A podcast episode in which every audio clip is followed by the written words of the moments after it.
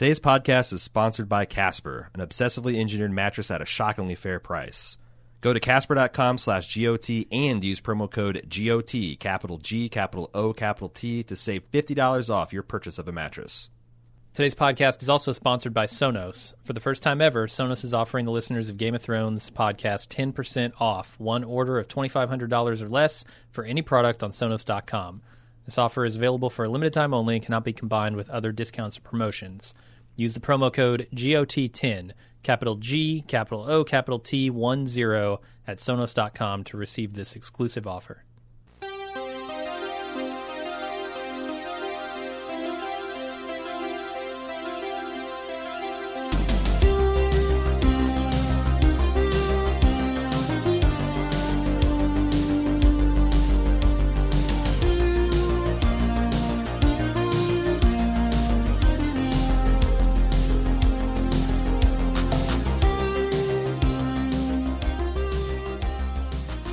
Welcome to the Game of Thrones podcast, the officially unofficial podcast for Game of Thrones on HBO. I'm Jim, And I'm Aaron. and we're back for uh, one one more wrap up as season seven ends. Uh, I don't know exactly what we're going to talk about, but presumably we'll be talking about the season. Oh, we have we have yet one more wrap up though, the spoiler edition.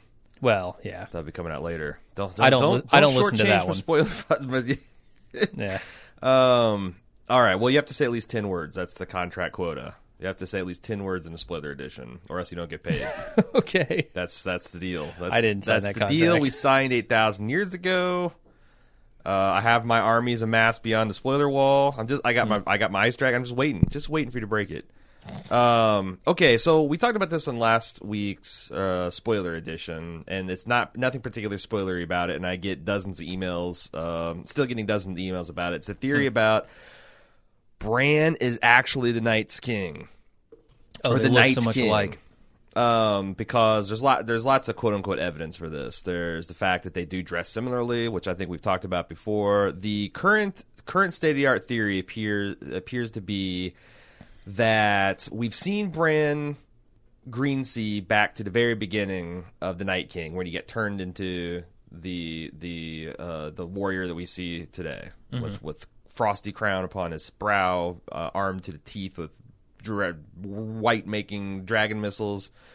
Uh, and that, that since since Bran has seen that before, he's going and, and since we also saw that Bran can warg into visions that he's seen in the past, such as Hodor, um, that he is going to attempt to break up this thing. He's like, oh well, I'll just start it at the, I'll just nip it in the bud, and he'll attempt to warg into this, uh, you know, northern man who's being sacrificed by the uh, children of the forest, and he'll turn into uh, and he'll try to stop it, but they won't listen to him, or he's gagged, or he, you know, forgot all of, of a do- any dozen, This is sounding awfully fan fiction. any any one of a dozen things that that is a, that signals that this plan's a bad idea, and the children of the forest uh, turn him into a White Walker anyway, and now his consciousness is trapped into the Night King for eight thousand some years, thus explaining their mysterious uh, uh, psychic connection. I'm waiting for some evidence that.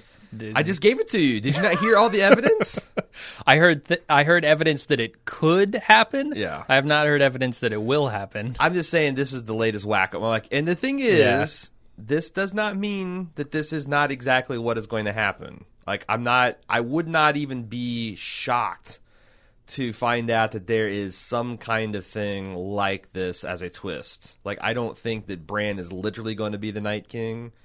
Um, but them having some kind of relationship, or the three-eyed Raven and Night King having some kind of offsetting duty to the natural world, like that, or Bran trying to do time traveling, and turning the Mad King crazy. Like, there, the I, I have no doubt that Game of Thrones is big enough to have something like this as a twist. I just don't see the evidence, and I also just instinctively dislike any time where the one of the heroes can pull his face back and it's actually the villain, or the villain can pull his face off and it's actually the hero. Uh-huh.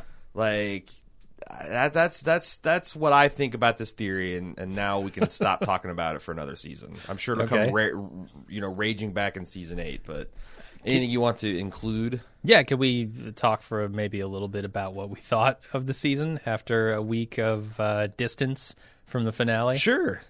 I Okay. feel I feel like I, I I feel like I jumped the gun on the, the Yeah, talking about the theory. a, a little bit, I think. Maybe we should just start this all over. Go No. back to logo. All right. We're good. Uh, we'll we'll time travel back to before this and put Okay. it in. you need to work back in time to my body to prevent me from shooting Mm. my wad about the Night King theory. All right. What what do you think? Uh, I I actually so I've been thinking about it for a week or so, and I think this season is certainly not the strongest from a narrative perspective, from like a storytelling, uh, attention to detail sort of perspective. But I think the show has never been stronger from a spectacle um, angle, you know. Uh, and as we draw closer to the end of this show, it very much feels like that's what it has to become. I mean, they've they've been setting this up for seven seasons now. It's the the Yeah. final climactic battle between good and evil, between the dead and the living, that sort of thing. Um, yes, it's it's tropey, but that's fantasy, right? Sure. Like th- there are only so many forces um, that people can come up with in this world, and at some point you have to put them opposing each other Yeah. and that has to have a conclusion one way or another. And I don't know whether the Night King is going to win and all of humanity or uh, whatever they're called in Westeros is going to be destroyed, Right. or you know if quote unquote good is going to triumph and the people will survive. But Right. there has to be that battle, and I think the show has.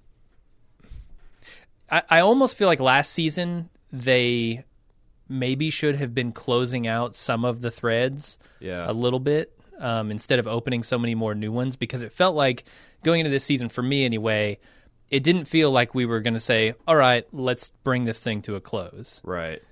and I, I think maybe servicing that that idea a little bit more last season might have helped this season not have to move at such a fast clip Or like the Alan Sepinwall theory is that you shouldn't give showrunners more than one year to finish things up because Right. then they just do a lot of they just spend Uh-huh. the whole time warming up and throat clearing and then the, the save the fireworks for next season. But that doesn't feel. It doesn't feel like that's what they did here. Fireworks were spared for this season. None. That's what I mean. Like they almost went a little too quickly in Yeah. getting to the fireworks, but the fireworks Yeah. were awesome. Yeah, and I, so I've seen there's so many polarizing views in this season. Um, like you know, there's there's there's corners on Reddit where people are essentially saying this has turned into the third act of a Michael Bay movie. This has turned into the third act of every story. I Well, I, I want to unpack that a little bit because number Okay. one, if the first two acts of a Michael Bay film were the first three six seasons of this Game of Thrones series, it's already better than your fucking average Michael Bay film. So Right. the, the the the pyrotechnics to come are going to be grounded in presumably rich character motivations, and you're Mm-hmm. going to actually care about the, the the fucking robots and the Decepticons and Autobots and the Yeah. Dinobots and all the other th- shit. Like you, the the analogy disproves your your kind of lack of interest in it just by by stating it. The 2nd mm-hmm. is now I'm going to go swing back the other way. I do think that even if this becomes the third act of a Michael Bay film, um, I would enjoy it more if I didn't have entire sections of the plot underpinned by giant asterisks. Like, mm-hmm. this is awesome if you assume everything that the character's doing is not totally stupid, which it mm-hmm. is. Like, like it, too much of this season had me like biting my tongue and being like, okay, well, this is objectively awesome, and I like how they resolved this, but the entire reason these people are here is, is stupid. Yeah. Or you know, I like the way this character ended up here, but the way they behaved towards each other for the first three parts of this particular plot was big head scratcher didn't make any sense. Like I would love to go into episode or season 8 where we can just say this is spectacle beyond anything we've ever seen and it's all grounded in these people's like characterizations and and and and, and dialogue and logic and plot that makes sense and it's just objectively awesome. That's what I'm hoping for. Sure, yeah. Um, I, I do think they did some some things that surprised me. Like at the end of season six, you you've got this big rah rah scene where Mm-hmm. Danny has teamed up with the Sand Snakes Right. and Fireblood. teamed up with uh, the Martells and Yep. the the Tyrells and all, all the Greyjoys all the L's between. Yep. uh, and and she's sailing over to Westeros to presumably just kick ass and Yes. take over. And I like the way that they kind of pump the brakes on that. That's that's one of the plots that they did pump the brakes on. Um, yeah, because she could have just stormed in with dragons blazing and taken over Westeros, no problem. But it made a lot of sense for her not to do it, and and they laid that case out pretty well. I think that's that's that you're exactly right. and I totally agree. But it's it's indicative of the fandom that even then, a lot of people are like, oh my god, Dragonstone, it's is just a smaller version of Meereen, you know, more landlocked version of Meereen. Like, But there's a lot of good reasons for it to be so. You know, and there were in the book like there's there's very good reasons for Danny to spend books and books and books and and and you know episodes and episodes in Essos practicing being a queen, but like Right. still did not make it any less frustrating when hmm. it looked like okay, this is the season she's going to go over, and then there was a setback or something. So like I, I, never had those frus- those Really? frustrations with it. No, I always felt like she's trying to accomplish her goal, and her goal is not just to destroy everyone and rule over a burnt landscape. Right. I remember. I remember when I was watching season two, and I at, when I was watching season two, I had read the first, I think, two books, maybe three. Maybe I gotten all the way through, uh, uh, you know, a Clash of Kings and Storm of Swords, but I hadn't read Feast or Dance, and I read those between season two and three. And I remember in season two being very frustrated and patient with Danny and her where are my dragons bullshit and like how much foot dragging. And then I got to the books and like I was really frustrated um, with the stuff going on in Feast or Dance. And I, I remember reading this uh, Meereenese blot blog that kind of like let like revealed underneath the frustrations that deeper political games were being uh, played, and I got reinvested. But I kind I, I yeah. kind of think that if I was just a show watcher, it would have gotten really tedious. Like, okay, I'm looking for Danny to go uh, to go back and kick ass essentially after the end of season one, and I have to wait until season seven to see her actually make landfall. Yeah, I can see it being frustrating. And then when you think you're right, that last se- episode of the season six, with with the dragons flying and this big convoy, and Danny's at the head of this this this fleet of ships, like yes, and then like you know the the the the, the brakes being pumped itself, I could see being frustrating. yeah, I, I suppose so. Um, I guess I just didn't view it the same way as a lot of people did. I want to say that I have come around on the Theon Okay. plotline, and the, and and a piece of feedback in large part helped me with that. Um, also, I watched Alt Shift X's um, video today, and he. I, you know, like I was already heading that direction. I think that first of all, he's brilliant. He's got this deadpan delivery, so he like is able to point out all the good things and bad things, but he uses this exact same tone of voice. So it's like, I don't know. It's it's it's it's something to learn if you want to persuade people because he just states these matter of fact things and like you can't really disagree or agree with them. It's like some people say this, some people say this, and here's what I think, and I do it in this neutral uh, British voice that you can't argue with. um, so I'll talk about Theon, but also I I I really really liked all the Winterfell stuff, which is highly controversial. huh? Okay. Um, s- people are still wanting to ride or die for Littlefinger. Um, Littlefinger was a shit. He's Yeah. always been a shit, and he deserved to die from day one. Yeah. What like, do you What do you want? like I, I, I see that's what's frustrating he's, he's great to watch. He's so much fun to watch, but he's an ass. that's what's frustrating to me is that he, like like it, they have been showing they've been they have been sowing the seeds of his destruction for the last three seasons now. Ever since he kind of revealed his fixation with with uh, with Sansa.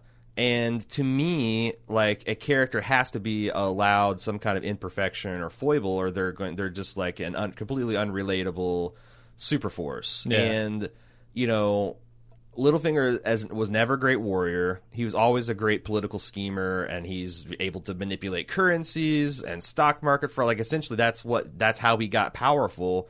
And none of mm-hmm. those things matter in the face of the long night and the populace starving and mm-hmm. money no longer being something that's you know you, you're you're like that's what this that's what the Hound story told. You know that like he took this this this farmer and his daughter's small stash like uh, well they're going to starve anyway and that's like everyone in the realm save like the lords and ladies that's the fate they're looking at right now so like peter like he just ran out of rope man Yeah. and and i don't think he could deal with the fact that like the person he was trying to scheme against now was also the person that he wanted to be in his little picture of, of his victory condition Uh-huh.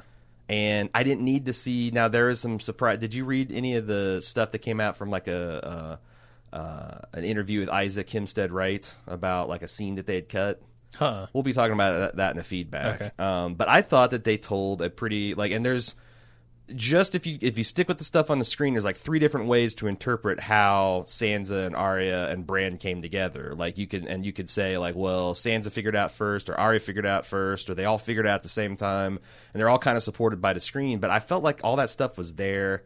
And if you're going to be mad that there is theatrics involved in the bring in, in the demise of Littlefinger, then like I you're just arguing against yourself. Like either he needs a fitting in with a little bit of showmanship to put it over the ed- edge, or you know, I, I, I guess I that's the thing. Like for the people that hated the Littlefinger plot, like how do you think Littlefinger should have gone out? I I mean, the thing that I so love about it is Littlefinger the whole way was giving Sansa the tools she needed to defeat him. Yeah, Um, y- you know, he was. I, I think he was trying to groom her in a certain manner of speaking to Right. to be like you said in that picture of success that he saw, but she's not that type of person. And by handing her the tools that he uses, she's using them for good, right? Right. Like not for for self gain. right. Um, and he just, I guess, expected to have more control over her, um, and just right. failed. And also, did he? I mean. How does Littlefinger predict that he's going to come across Brandon Stark, who can see the past? you can't, yeah. Like that's the other thing. Like it's fine for people to be completely outmatched by some kind of change in uh, in, in the worldview. Like to me, the only thing that'd been more satisfying if Littlefinger had before this episode pieced out and tried to sneak out of Westeros under cover of darkness and like maybe tried to sneak out by the port of Eastwatch by the Sea and got killed by the Whites invasion. Yep. That would be the only uh-huh. thing more dramatically ironic. The thing that he igno- is the thing that gets him in the end, mm-hmm. just when he thinks he's safe. But like, I don't, you know, getting your throat slit by Arya, not a bad way to go. Yeah.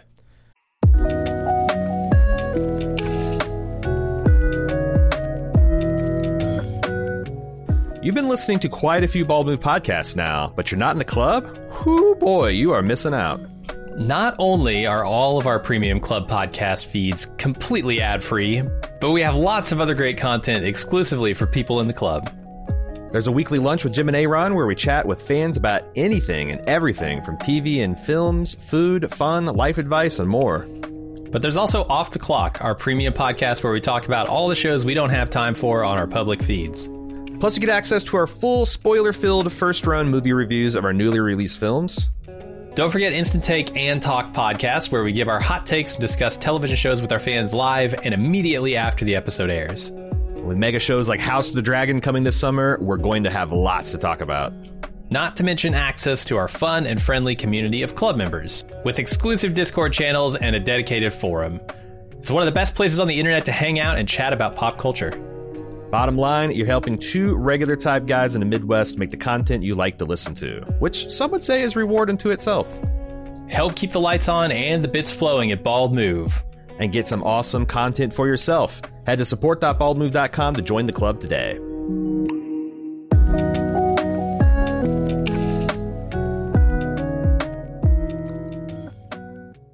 Um, what else do we want to talk about? I think that's about it. It seems like the there, there there was a lot of a lot of noise and fury about Tyrion and his bedroom eyes. I feel like that that fought that that that battle's been fought over the internet, and people have come to the side of like Tyrion is not in love with Danny. He's just disturbed about the political ramifications of Uh, that's where I fell on it, yeah. yeah, yeah, and there's like you know that's another thing Alt Shift X did is he overlaid a lot of quotes for a lot of people being disturbed about you know um, like like there's this uh, like Sir Barristan had some some private ruminations about um, you know the thing that Rhaegar and Lyanna did by falling in love really fucked the realm. Yeah. You know, like they kind of that that was a very selfish move by them. And started the the war. Tyrion, right? Mm-hmm. who's an exquisite historian uh, or student of history, would see like, "Ooh, this could be. You know, you got you, you. I need Danny to make decisions as best for the realm, and can I trust her to do that if there's a decision that's good for the realm but bad for Jon Snow? right. Um, and that's a fair question to ask these young, attract ridiculously good-looking people that are in love. Um, so yeah, I, that's that's my general thoughts. Um, someone, so let's let's get to this. Someone asked us to rank the seasons. Uh, it was John S. John Snow. Okay. Uh, he laid out four, three, one, six, two, seven, five. no, I don't agree with that. I, Which- season two I liked a lot. I did too. Like so my my ranking is I think they're all approximately as good as one another. Now it is jarring to see like the budget keeps jumping up each season. Like Mm-hmm. locations that you thought were awesome and looked great in season one, like Winterfell, like it looks a bit stagey, and the film, the the the the, the film uh, cinematography is just not quite as good as they continue to get better with this. But I think they're all approximately as good, with two being a minor drop off in quality because of uh, Danny and her dragon bullshit. We're about to dive into Yeah. that. Season two rewatch starts next week. That's fair, but uh, And five and Tyr- Tyrion b- pulls that up a little. You're bit. right, He- you're right. You know, he That's- grabs it by the bootstraps and That is peak Tyrion. Yeah. Um, and I think season five is noticeably off. Yeah. Um, and season seven is also noticeably off, but makes up for it by not being as. Because here's the thing, like. Season five just had bad ideas, a lot of bad ideas and bad execution. I feel like season seven had one whopper of a bad idea that had middling execution, but then they finally brought some A plus execution at the end. Yeah. Uh, but season five, I think, is the worst, the worst season I would agree with that. Yeah, uh, just because they really they decided to make Jamie differ from Book Jamie, and that like Book Jamie's done with Cersei at the end of Dance with Dragons, um, and in show uh, Jamie decided to rekindle things with her, and that decision really seemed to fuck with with what they were going to do with Jamie. Well, let's send him to Dorne. That seems like a good idea, but you go down to Dorne, and Dorne's just ridiculous, and they never really had a plan to make.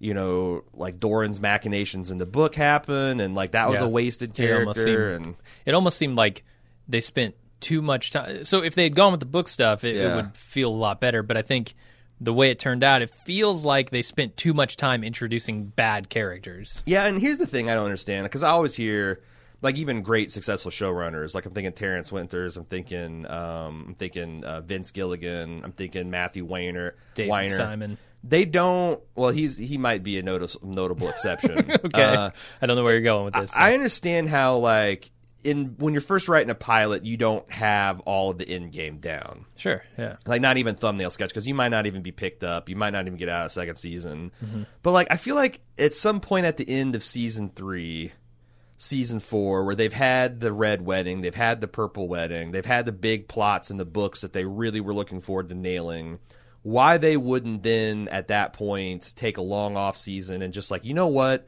Let's get the arcs for the, uh, the next the, like let's let's let's let's at least outline the end of this series so we hit everything just right. And Because and, I and- think they were expecting George to to get there to cross the finish well, line that, before they you're, did. You're late enough in the game that I think you're a little foolhardy there. But you know what I'm saying? I like agree, I, I yeah. don't understand why they don't they don't they they prefer to just come in every season with a clean slate. And I think a lot of five and 7 Mm. yes, ultimately the blame uh, goes to George for not finishing the story. But a lot of five and seven are the results of them making decisions that they couldn't get out of, and they had to Mm. roughly traverse a bunch of shitty Dornish terrain to get to where they wanted to go. Yeah, But yeah, I have a hard time picking a favorite between one, three, four, six. They're they're really. I mean, this is a ridiculously good television show, people. it is. Um, and you know, I wish that it had been an adaptation straight through, but you know what? We don't we don't get everything we want. Can we move on to fe- feedback now, or Yeah, let's do it. before we move on to the rest of the episode, I want to do a little bit of housekeeping. Uh, of course, we've got one more season seven podcast, a spoiler podcast that comes out later this week. Uh, I've got an interview segment that we'll be talking with Kim Renfro, our buddy from The Insider, uh, about uh, our, our thoughts of the season and like uh, theories and speculation. With with without being contaminated by the leaks that we're going to be looking forward to, that's uh, going to be fun. Uh, season two coverage, retrospective coverage of Game of Thrones starts next week with the first episode of season two, where, where you'd think it would. uh, also, starting this week is Cecily and I's coverage of the American Horror Story cult season. Yeah. That's going to be fun. Uh, Mr. Uh, st- sorry, Mr. Stranger Things. Uh, Stranger Things, we're going to be doing a retrospective of season one in the month of September. Yeah, I'm leading excited up, for that. Leading up to the season two premiere, going to the, is it Upside Down or the Never Never? The Never Upside Down? Never Upside Down, Is- not once. That's the name of the realm in Stranger Things. Oh, right? it's the upside down. Yeah. Okay, the dim, the dimmy, the dimmy gorge. Uh, the yeah the demigorger. Uh, we also are going to be returning with Mr. Robot and The Walking Dead coming back in October, and sprinkled throughout, you got Bald Move Television, Bald Movies, tons of club stuff. There's always something going on at baldmove.com. don't think that you're off the hook just because Game of Thrones is dashing off into the sunset. Uh, also, real quick, because I know we've had lots of other housekeeping and ads and stuff, but also don't forget about Club uh, Bald Move. It's at club.baldmove.com. You get lots of bonus content. If you like what we do, it's a it's a way to get our stuff faster with more visual flair and with less ads and just straight up bonus content. Lunch with Jim and Aaron, quips, um, video game playthroughs, all kinds of little interesting, unique. Plus, heading into holiday season, we always do a, a, like an extravaganza for Christmas. Yeah. We do like a full month December. Television's slowing down, so let's just let our hair down and, and, and do some crazy crowd pleasing stuff. It's a great time to join the club. It gives it's a it's a good gift that you can give mm-hmm. if you can figure out a way to give it. Is there a way to give it as a No, gift? no. We need to work up that campaign before Christmas. Yeah, that's Christmas. If you can't stock your stuffing with the club, then I why am I even doing this? Club.baldmove.com. All right, Derek C. Uh, wanted a correction. I mentioned you asked me on the on the spot where White Harbor was, and I said it was on the west coast of Westeros. I thought it was in Blazewater Bay. There's this like really sharp, daggery looking bay that cuts into the neck, and I thought sure that's where it was. Derek said that it's actually on the east coast of Westeros, just northeast of Moat Cailin. So that'd be a very quick and easy sail from King's Landing. It wouldn't have to you know go around the entire continent like I supposed. Uh, also makes sense. That's why it'd be a, a prosperous port because it's the main, it's the the thing that connects all the luxuries of the south to the austerity of the north. Uh, so yeah, big big fuck up by me there. Uh, Adam L or Adam M. How would you feel if Game of Thrones took one of their final episodes and devoted entirely to the White Walkers through time, a la Lost Across the Sea episode about Jacob and the Man in Black? Given that you guys have brought up a few times that you'd like to see the White Walker's background to make them an interesting villain, would devoting an entire episode be something you'd prefer, or would it ultimately be a waste because of the inevitable backlash it would get due to stealing scene time from a characters we've known, uh, come to know, and love and hate? it, if we had two more seasons left, maybe I'd say okay, go for it. But Uh-huh. with six episodes, to take one sixth of the season and devote it entirely to the backstory of some characters that we really just need sketches of. Right. I, I don't. I don't know that we need to actually fill in all the details about the White Walkers. Right. Um, I- I'd be okay with just understanding a little bit more about them, which you could do with a few scenes interspersed through several episodes. So I'm going to steal an idea from another show we've done, uh, The Walking Dead. Do you remember the debacle when they went back and like did the governor's backstory? Had like a three episode governor arc that nobody wanted. Yeah. Uh, we had talked about like would that have been better if that was a series of like 10 minute cold openings Yeah. that like they told his backstory juxtaposed with the current events and it all came together to some kind of climax. That's the key. It has to come together. In I'm, the fi- I'm, I'm thinking like, what if they did like a 10 minute cold open about the Night King's history that opened up every one of the six episodes that we're going to get, and then they're they're essentially it's kind of a little bit memento, the film Memento where. You've got one narrative running this way and the other run a narrative, and they, they collide in the final in some kind of Mm-hmm. yeah to teach us satisfi- yeah right something about ourselves The essential or give us some insight of- into humanity. Yeah. right right right like I could see that working Yeah.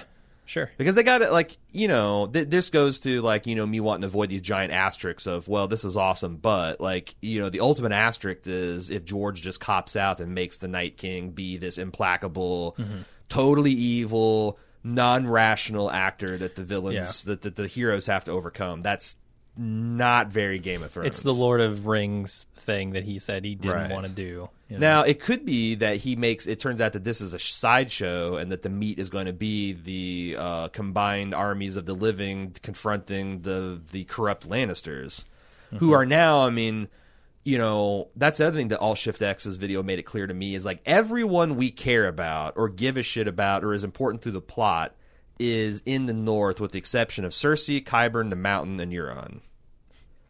So like, okay, loosely defining the word care about.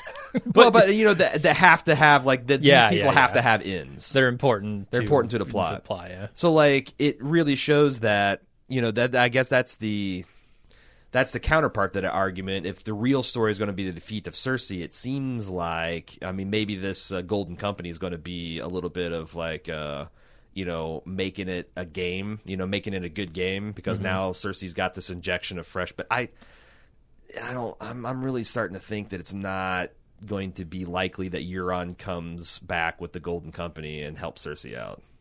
Like, Yeah. what does he needs? What does Cersei give him at all now? He's it went from she's got the army, I got the navy, and she's got the money to now I've got the navy, I've got the army, I've got all of her money. All she's got is a swollen stomach and a dark castle. Mm-hmm.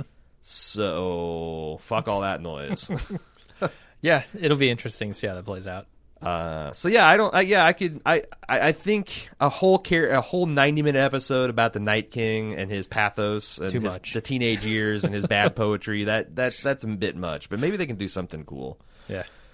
Uh, Tiffany V. Hey, I keep hearing you guys say that we aren't getting the last Game of Thrones season for another year and a half. Uh, that we have to wait until 2019. Where is your source for this? I can't find anything that is actually stating that. Most of what I see says late 2018, maybe early 2019. Thanks, guys. I mean, you're reading the same source as I am. Um, Here's how the logic goes. In the last three seasons, it's taken somewhere between nine months and 11 months to turn around uh, the series from the time filming begins to the episodes airing.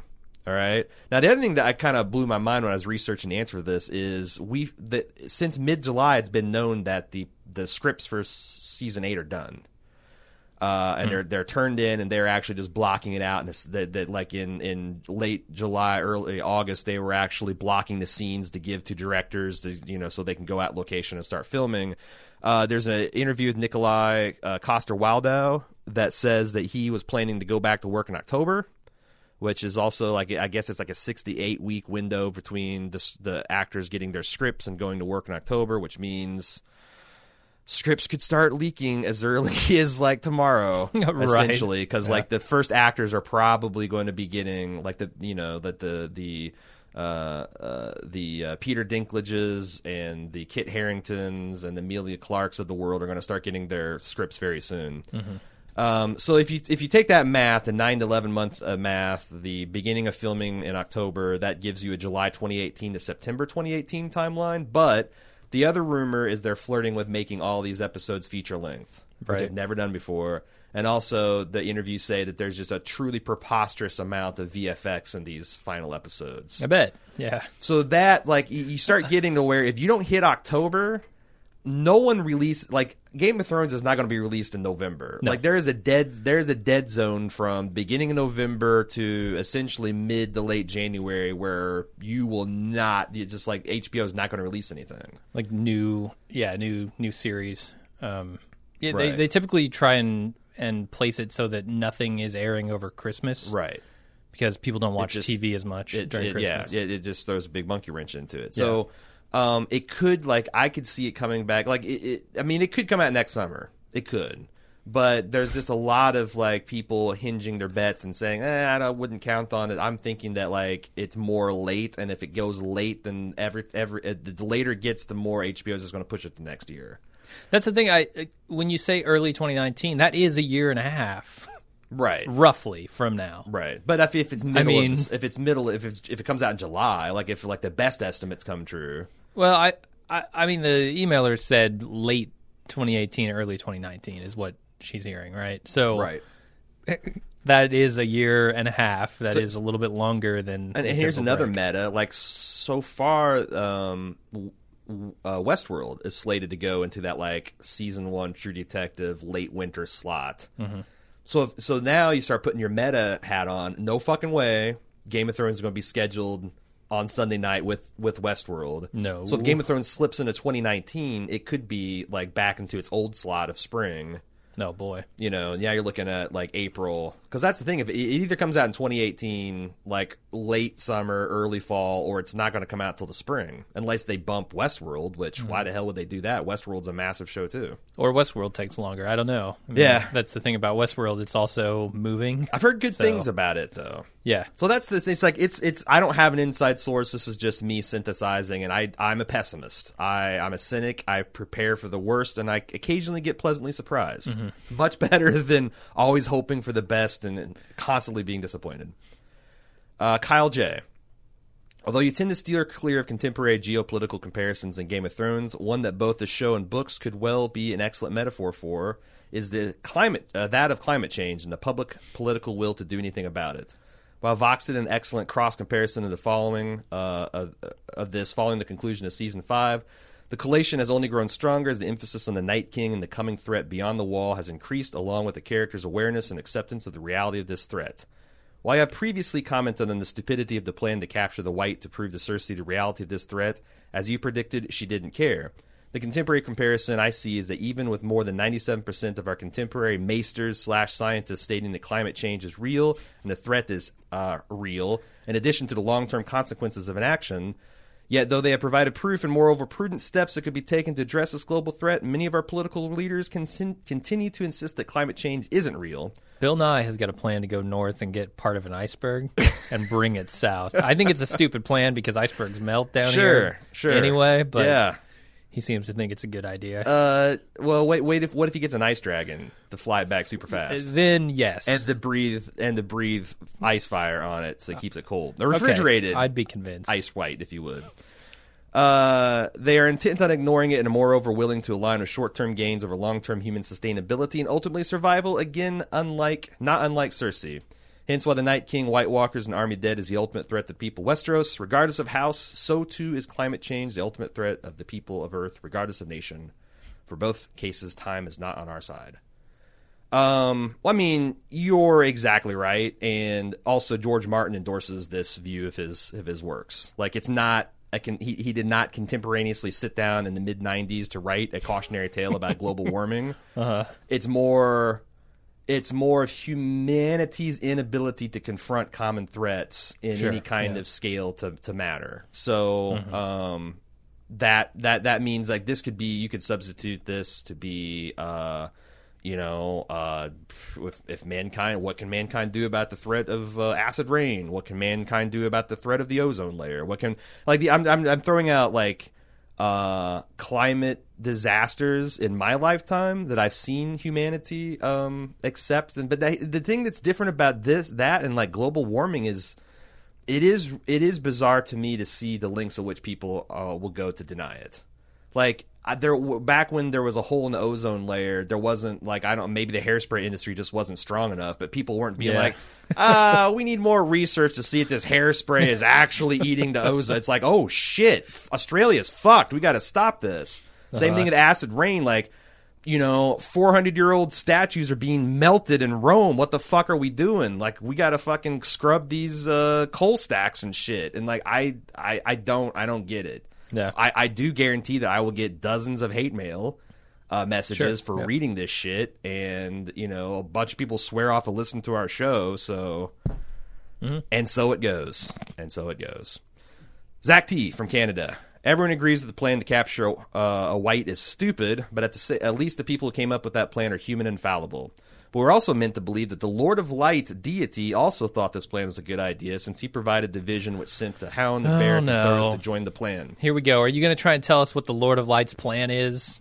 This is uh this is uh like either God is all powerful, all knowing, or all loving. Pick one. Checkmate, Christian. No. Um No, it's just like okay, this may be part of a larger plan. Like we don't know the motivations of the Lord of Light. so that's what he's asking. It's Yeah. like, do you which of this these three of his uh, possibilities do you subscribe to, Jim? The Lord of Light is equally as dumb as Jon Tyrion slash Dany.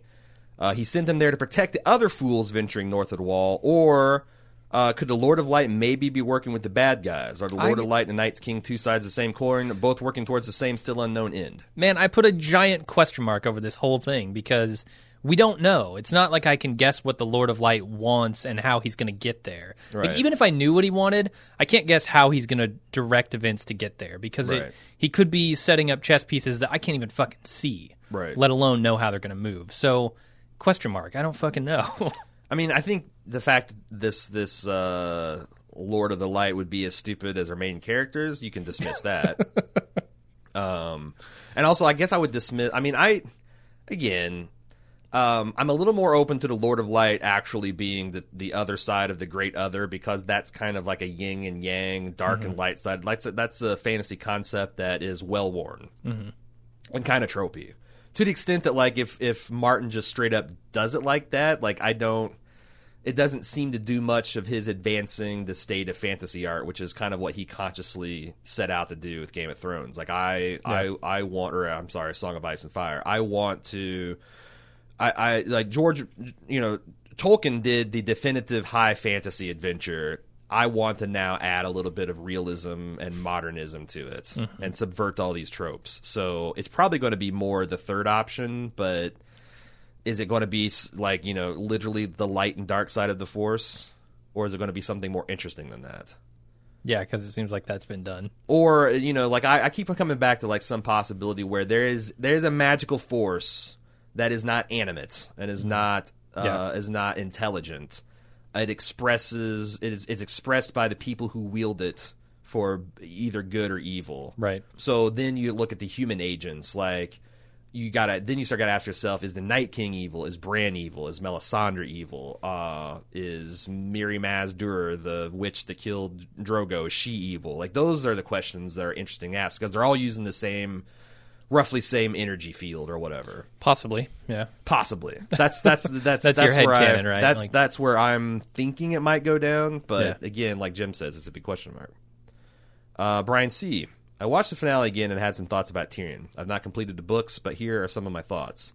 His character's been great because he's witty, perceptive, and smart. That said, his last piece of strategic, or truly great strategic work was at the Battle of, of the Blackwater. Which is why I love that season so much. Yeah. Yeah, now and see, and you, that's why you the, the books easy. It's even better. Like Yeah? I mean, that's Oh, uh, like he actually has a couple more tricks that Yeah. he plays in the Battle of Blackwater that are are pretty mind blowing. Uh, now in the season finale, he's completely played by Cersei, including the one on one where she purposely signals to Tyrion her pregnancy. So unless I'm mistaken, his value add as Daenerys' hand has been lacking for some time. I also understand that Tyrion is cited as Gurm's favorite character when he's asked during Q and A's at conventions. But why? Beyond his cleverness, is it because of his flashes of brilliance combined with humanity to make mistakes? Uh, he wants us to take the measure of Tyrion's character at this stage and think whether this perspective on his character matches our thoughts of his character arc and our expectations, or whether the double D's have mishandled him.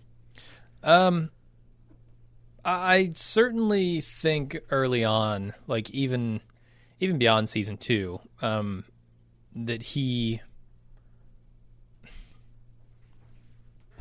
I mean, he is he is very smart. He's very witty. He's very charming. He um, does have a fairly good strategic mind. I just think he has gotten out of out of his depth a little bit Right. um, in in this last season, and I I'm not actually sure why. I, I think it's because he's blinded a little bit by you know his feelings about his family, but Right. I'm not certain of that. Like Right. I, I don't know that the show did a, a put like such a firm stamp on it Right. last last season. I think this might be another place where the double D's are left bereft of a roadmap that they could really use because at the end of Dance, Tyrion is still just now coming out of his drunken woe is me. Uh, George Martin's got to show me the depths of the to which a character can sink to before he can continue his art kind of thing. Um, so it, it it's it's it's tough to there I, I guess what I'd say is the double D's are trying to triangulate you know a couple of triumphant Tyrion bullet points from the you know kind of low and debauched and depressed state that Tyrion's in in the books and and trying their best but uh But they're all getting uh, just essentially trampled over by Jaime, Well- and I wonder if that's what they're trying to do. yeah is set up the idea that you know Tyrion fancies himself as a very intelligent, very clever person, but Jaime's been through a lot of shit, Right. and Jaime's been on the battlefield and he knows how these things work, and Right. he's actually better at it than Tyrion is, though Tyrion thinks he's that he himself is better. Right. Well, it's also there's like this thing about like smart people, even very smart people tend to fight the last battle. Like, you know, hmm, you get yeah. the military leaders that came out of the last war and they're the best at killing and avoiding being killed. And like in the 40s and 50s, they're like, "Oh, the next war is probably going to be fought with tank battles against threat of nuclear war on the plains of Europe." Right. And then they get embroiled in a series of low intensity conflicts in the jungles, deserts, and mountains of the world and like, "Fuck. Yeah. What do we do with all these Abrams and you know like these these no longer fit the kinds of missions and I think there's a little bit of Tyrion is trying desperately to avoid political situations that he himself lived through and saw his be, kind of rip apart his family Yeah. and is kind of caught flat-footed in a new world where you know you have to maybe risk everything to do to, to save humanity because that's mm-hmm. what's what the stakes are and he's Yeah. reluctant to do that because he, when he's seen that blow up in people's faces. So I mean, as far as his character, yeah, I can I can certainly see why you would criticize him and say maybe he's not as smart um, and, and as strategically clever as he thinks he is. Uh, but I I feel like I know why George Martin is like he says Tyrion's his favorite character. right, It's probably the most fun to write for. right. I have to imagine he's got the best language, he's got the best scenarios. Like Characters that he's don't doing give all the a fun fuck. stuff. Characters that don't give a fuck are the best, and Yeah. Tyrion, you know, can't afford to give a fuck, or Mm-hmm. he would be paralyzed. So like, yeah, no, he's he's he gets all the best snark, Mm-hmm. um, you know, but he's also he, you know, he's got all these natural limitations and frustrations that make him approachable and human. Yeah. You know, if he was in Jaime's body, he'd probably be an insufferable prick. and fun to write for, right? It Yeah, adds yeah. texture to his character Right. that able bodied, or I, I mean, not even able bodied. He's able bodied. He's just got a smaller body. Right. Um, that I guess characters without his disadvantages don't have. You know. Um, all right, so I think we talked enough about Tyrion. Let's move on to John H. M. Should we be concerned that Sansa did not swing the executioner's sword on Littlefinger after passing the sentence? I'm not sure if the younger Starks got that lesson from Ned, including Yeah. the girls, but does this even matter? They took a lot of lessons from Ned. and That wasn't one of them. You know, it's interesting because that that's I think that's a fair point because Ned put a lot of like you know, I I the man who sw- passes the sentence should swing the sword. You should not be like I don't believe in headsmen because you shouldn't be spared the consequences of your decisions. Yeah. Um, and that gets thorny when you're talking about you know, essentially his little girl sitting on the throne because you know there there is the uh there's the unspoken like patriarchy that underpins this whole world. The fact that like Ned Ned would never expect his daughters to swing swords, pass sentences, or do any of that shit. Yeah. Um, now, I think it's interesting that like I wonder if they're trying to get at the fact that first of all, do the double D's even care? Like, uh, there's very little evidence that they're sweating this. Like, oh God, wait, wait a second, we just had someone give a give a sentence and they didn't swing a sword. This is a violation of Stark pre- Prime Directive. What the hell? Like, I don't even think they're thinking of that, but That's a shame. if they are, is it possible they're suggesting that they got like a little Stark Voltron situation going here? Like the Stark's R one unit. yeah, like the- like the like pack. like and because because because you know if if I know anything about literary artists, they love this shit like this the their Christ imagery and their Trinity figures and the fact that like Mm-hmm. Arya, Sansa, and Bran. Even though very limited and unable to be Ned in Ned's role in society, if they came together, you know, like like Sansa, like Arya is literally Sansa's sword um, and you know Bran is Ned's wisdom and his centeredness and groundedness and self and like you know this and Sans is the one that coordinates all this. I I, I think that's kind of interesting. Yeah. I Sansa's suppose the so. black lion in this situation. I don't know how well that sits with me, but I I mean, it works with the theme, you know, that, that lone wolf uh, Yeah. versus the pack theme Right, that yeah. they've got going. I guess that does work, um, and it could, in a certain, from a certain point of view, there are no still obvious true. alpha wolves here. Yeah, Which, by the way, is a discredited animal theory anyway. But there's no obvious alpha wolves here. But so they all the pack has to come together and Mm-hmm. wear the different hats that, that they need to survive. Yeah, I, I like that idea. But I guess I'm not. I'm not too worried about Sansa. Like the, I, so, I guess the real question is: Are they? Is the show trying to tell us something that Sansa done fucked up because she didn't swing the sword? I, I don't Right. think. I don't think the answer is yes. I don't think so either. Um, Andrew O. Where do you guys think that Jon and Dany's story should go and how it should end? I still think they should both survive the series, and I think there's four major options. Dany dies in childbirth like her mother and Jon's mother, and Jon looks after the baby.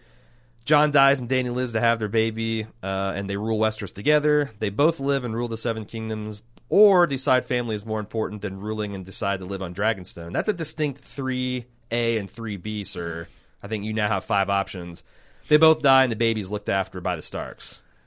Um, or five, uh, they both die, and Cersei's baby sits on the throne, or one of them lives Yeah. and babysits Cersei's baby, and there's uh, two and a half men. I don't.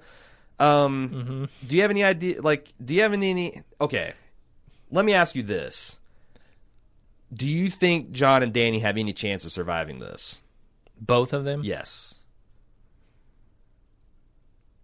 Yeah, I think they have a chance. Wow, I don't think it's a very good one. Okay. but I that that's I, I don't think there's no way they both survive. You know, like do they do does one of them have to die? No. See, I think I uh, to me when I think of like George Martin's frequent commentary that the ending of the Song of Ice and Fire will be bittersweet, that implies that this and and this that implies that somebody gonna have to die. Um, to so that others may live, and that's that's the bittersweet part of it. Or it could be that you know, um, I, but, but yeah, I, I guess I've always believed there's just no way Dany and Jon can both survive this series. That's my that's my bias because to me that was that's just an unabashed happy ending. Like Yeah, who's I, don't- I don't know. I mean, we could lose Tyrion. We could lose, um, like But how does Sandy how does Grey Worm and how like, do- like like Tyrion dying would be a bummer, but it doesn't. Inf- I don't think it adds bitterness nor sweetness to the ending. I think it would it would be bitter for me. uh, I don't I don't want Tyrion to be killed at the end of this. Huh. Huh. I never thought of it that way. To, to me, I always view bittersweet as the, I guess, who's sitting on the Iron Throne, if there is an Iron Throne, and what sacrifice has to make to get there.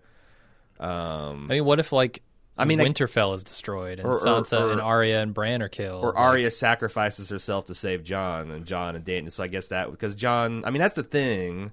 That's the one. That's the one meetup we haven't seen, the Jon and Arya one, because you know they were uh, they they had a special kind of connection as the black sheep of their family. Um, and I was really looking forward to that, and I didn't get to this year. So I mean, Yeah. maybe that would be bittersweet. I, I don't know. I mean, I I guess you're probably right. The chances are it's more likely that one of them is going to die than they both survive. Mm-hmm. Um, I think you know a lot of the story has been telling us that. So Mm-hmm. um, I don't I don't think it has to happen, but I think it's it's likely one of them is dead. I also think it's unlikely that both of them die, but maybe, Yeah. maybe especially if we're going to this democracy thing. Which, by the way, there was a himself for it. uh, the- over on r slash ASIOAF, whatever it is, uh, a Song of Ice and Fire th- subreddit. There was a lot of angry threads about like denouncing the idea that there would be some form of democracy in Westeros at the end of this, and I just wanted to chime in. And like most of these people were being fucking stupid, and sin- essentially like there'll be a U.S. style democracy. With the Constitution. No, and- you dumb uh, fucks. tw- That's like like Jesus fucking Christ. Someone go back and tell the Greeks that they were doing democracy wrong or the Roman Republic. There's so many different types of democracy you can have. And there's there's there's historical evolutionary baby steps towards like the full representational democracy that we kind of sort of have in this country and they have it in various other countries and different configurations around the world. Jesus Christ. Yeah. But I think I, I also think you're being super stupid by thinking there's going to be an Iron Throne at the end of all this. And Hmm. but you know whatever. I guess we could just hate each other forever. That's know. the bittersweet end. That's the bittersweet ending. The the bitter divisions between the legions of Double D and Germ fans are going to fight tirelessly when this is all said and done. probably. Okay. Uh, Dana K. We talked about this in the spoiler edition, but I know a lot of people don't listen to that, so I want to talk about it in this one too. She says uh, Dana K. said I didn't write in to correct it because I thought a lot of other people would. Uh, but you said on multiple occasions now in a Dance with Dragons, this is the text. She's talking about Dany's bleeding or lack thereof. Uh, she was bleeding, but it was only her woman's blood. The moon is still a crescent, though. How can that be? She tried to remember the last time she had bled. The last full moon, the one before, the one before that.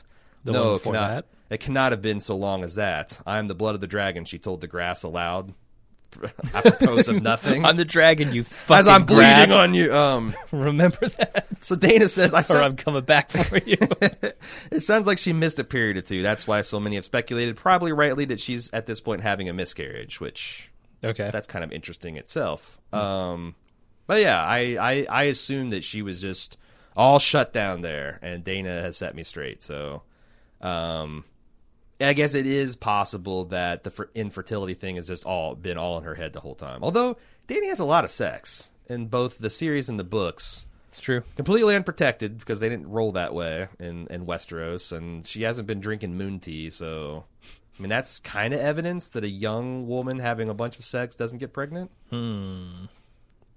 Or The- yeah, well, The Valyrians had the the rhythm system. It was Valyrian steel and the rhythm system that were lost in the Doom of Valyria. Daario doesn't strike me as a pull-out kind of guy. no, no, he's not. He's not the the, the pull out king. nope. Uh, Patrick, you questions or question? Do you think the Double D's listen to your podcast? Answer: No. Moving Yeah, on. definitely not.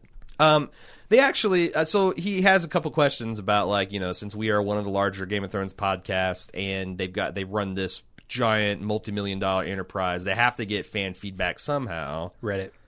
Yeah, I mean that's the Reddit's thing. the best place for it. Now, I will say that I've been shocked because I have talked to people involved in the make, filmmaking process, and I found out that like Matthew Weiner uh, of Mad Men fame was aware of some of the theorizations and jokes of our podcast, and Yeah, we had like someone close to him on the production. yeah, yeah, yeah, one of the editors listened to it, yeah. Um, and then we had uh, when we interviewed one of the, the uh, writer, producers, executive director, or producers of uh, Justified. They mentioned that they listen to some of the. But I think what happens is, you know, the the kind of below the line people um, will listen to the podcast, and that stuff kind of fit like the jokes and like the positive stuff, and maybe something that, that kind of filters through to consciousness. Because I don't see how.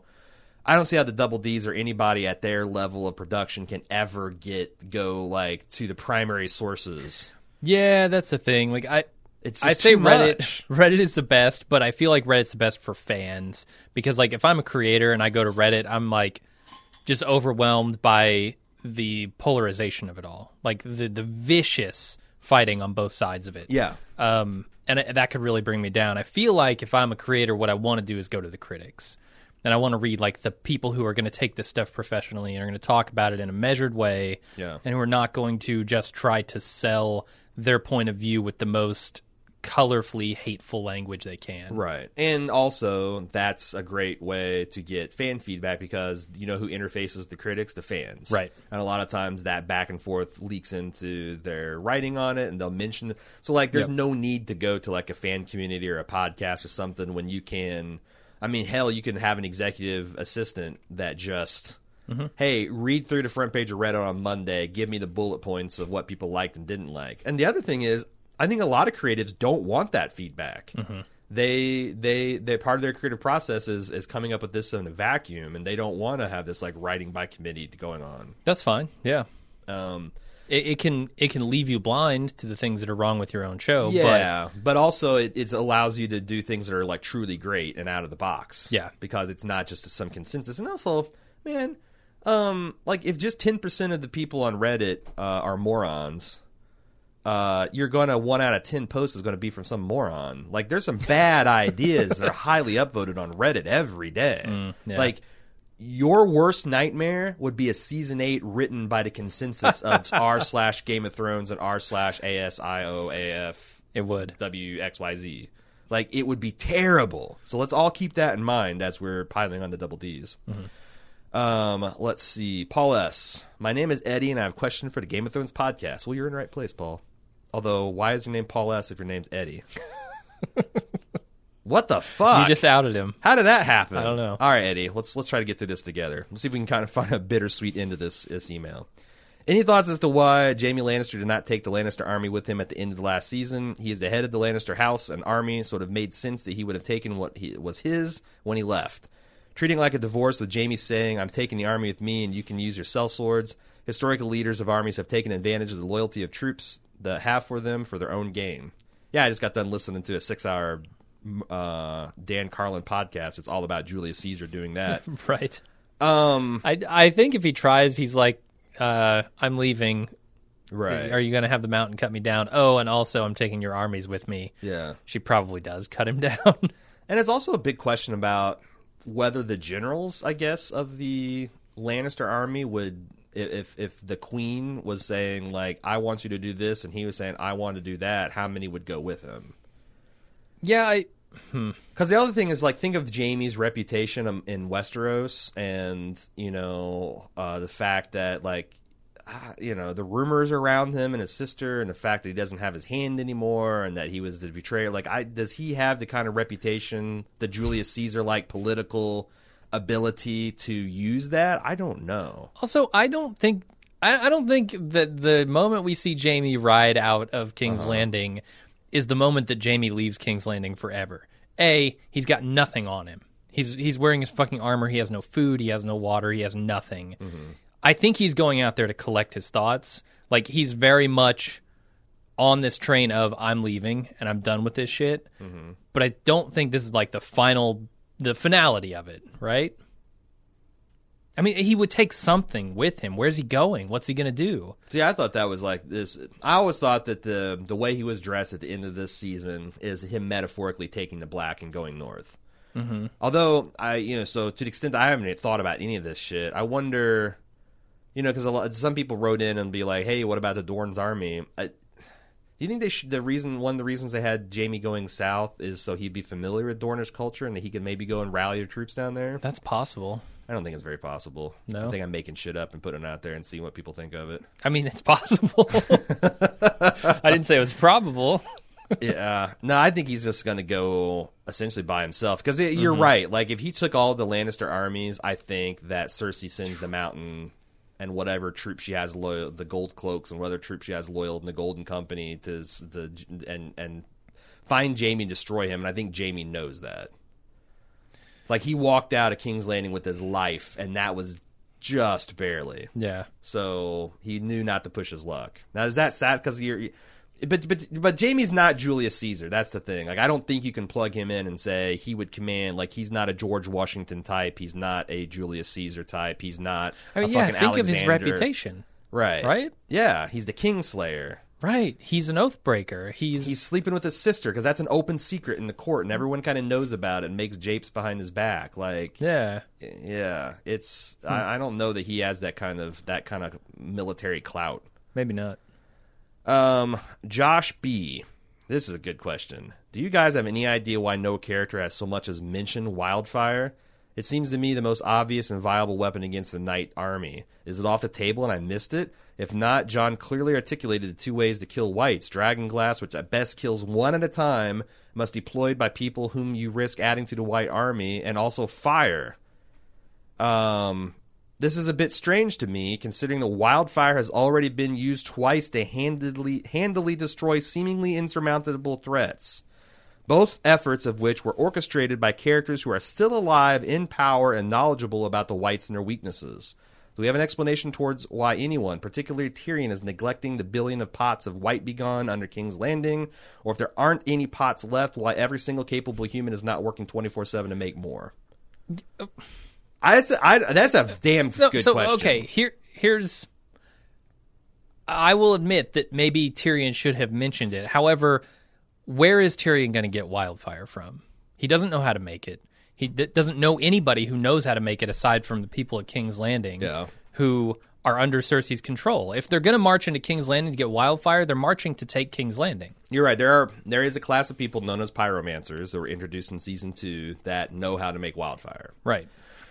Um, I don't think they're the only people on Earth that do. Um, maybe you'd have to go over to Essos someplace to get it, but the fact that the fact that it isn't mentioned does bother me because that would have been because there was a little bit of missing horse trading going on. You know, like I, I mentioned this on the show that like I thought it kind of rubbed me the wrong way that Jon and Dany's write up and be like, hey, "Here's the deal: we got a ceasefire. It's going to last long enough for us to take care of this threat north, and we're going to come back and unitedly kick your ass." Like there's nothing that there's no real bone that they're dangling in front of Cersei. And if they had some like this was part of the parlay, like you actually could be a valuable cog, and you can you you know King's Landing has a secret to making wildfire. You might have a trove of it. Blah blah blah. Mm-hmm. That I, it kind of bothers me that it's not even part of the plot.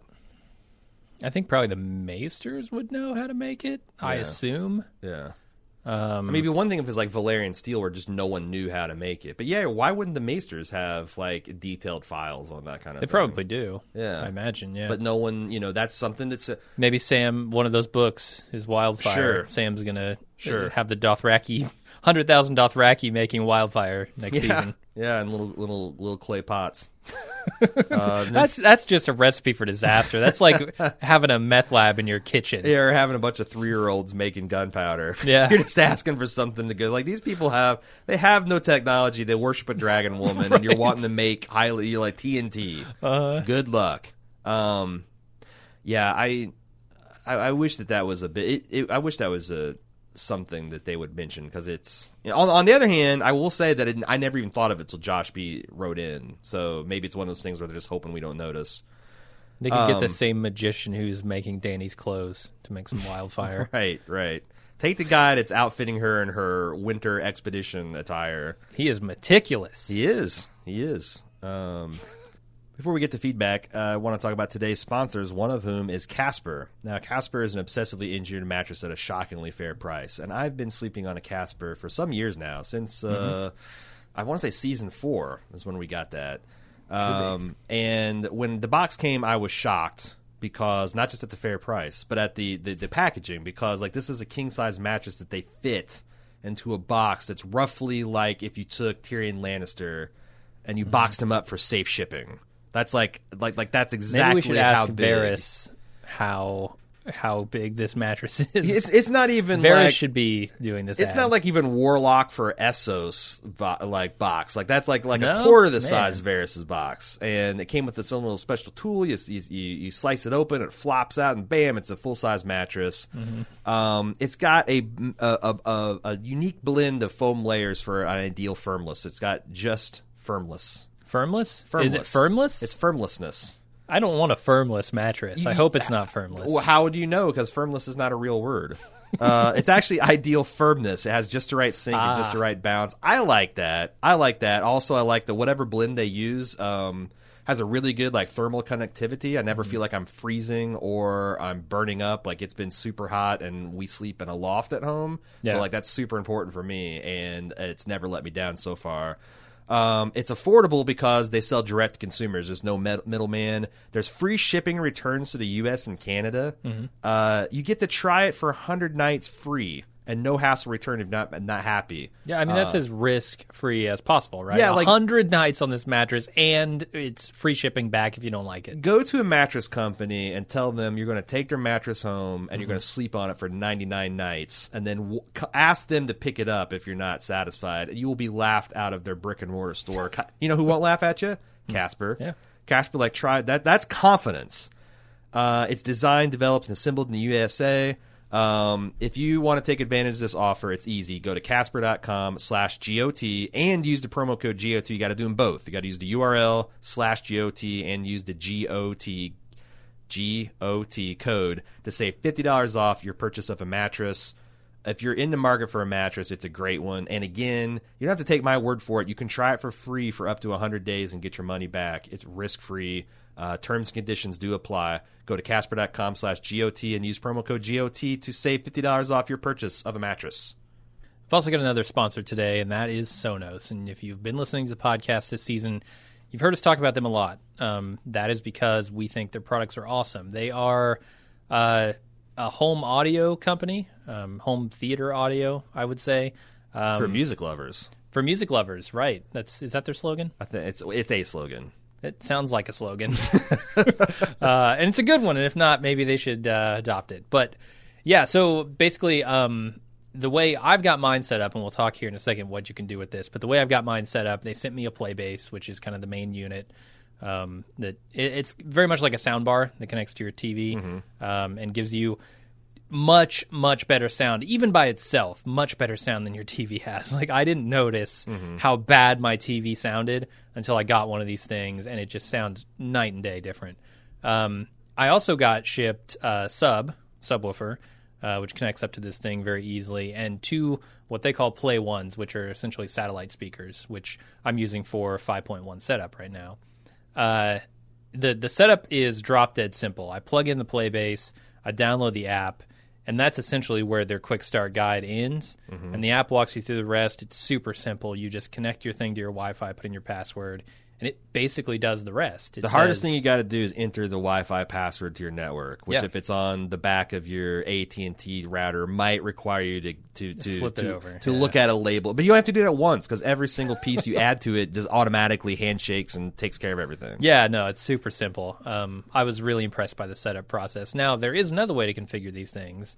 That's how you've got it set up. Yeah, I got my TV just with the base and the sub, and then I took the satellite speakers and I sprinkled them throughout my house. Just just sprinkled them. Yeah. There's one in the kitchen. There's one in the ba- There's one in the bedroom.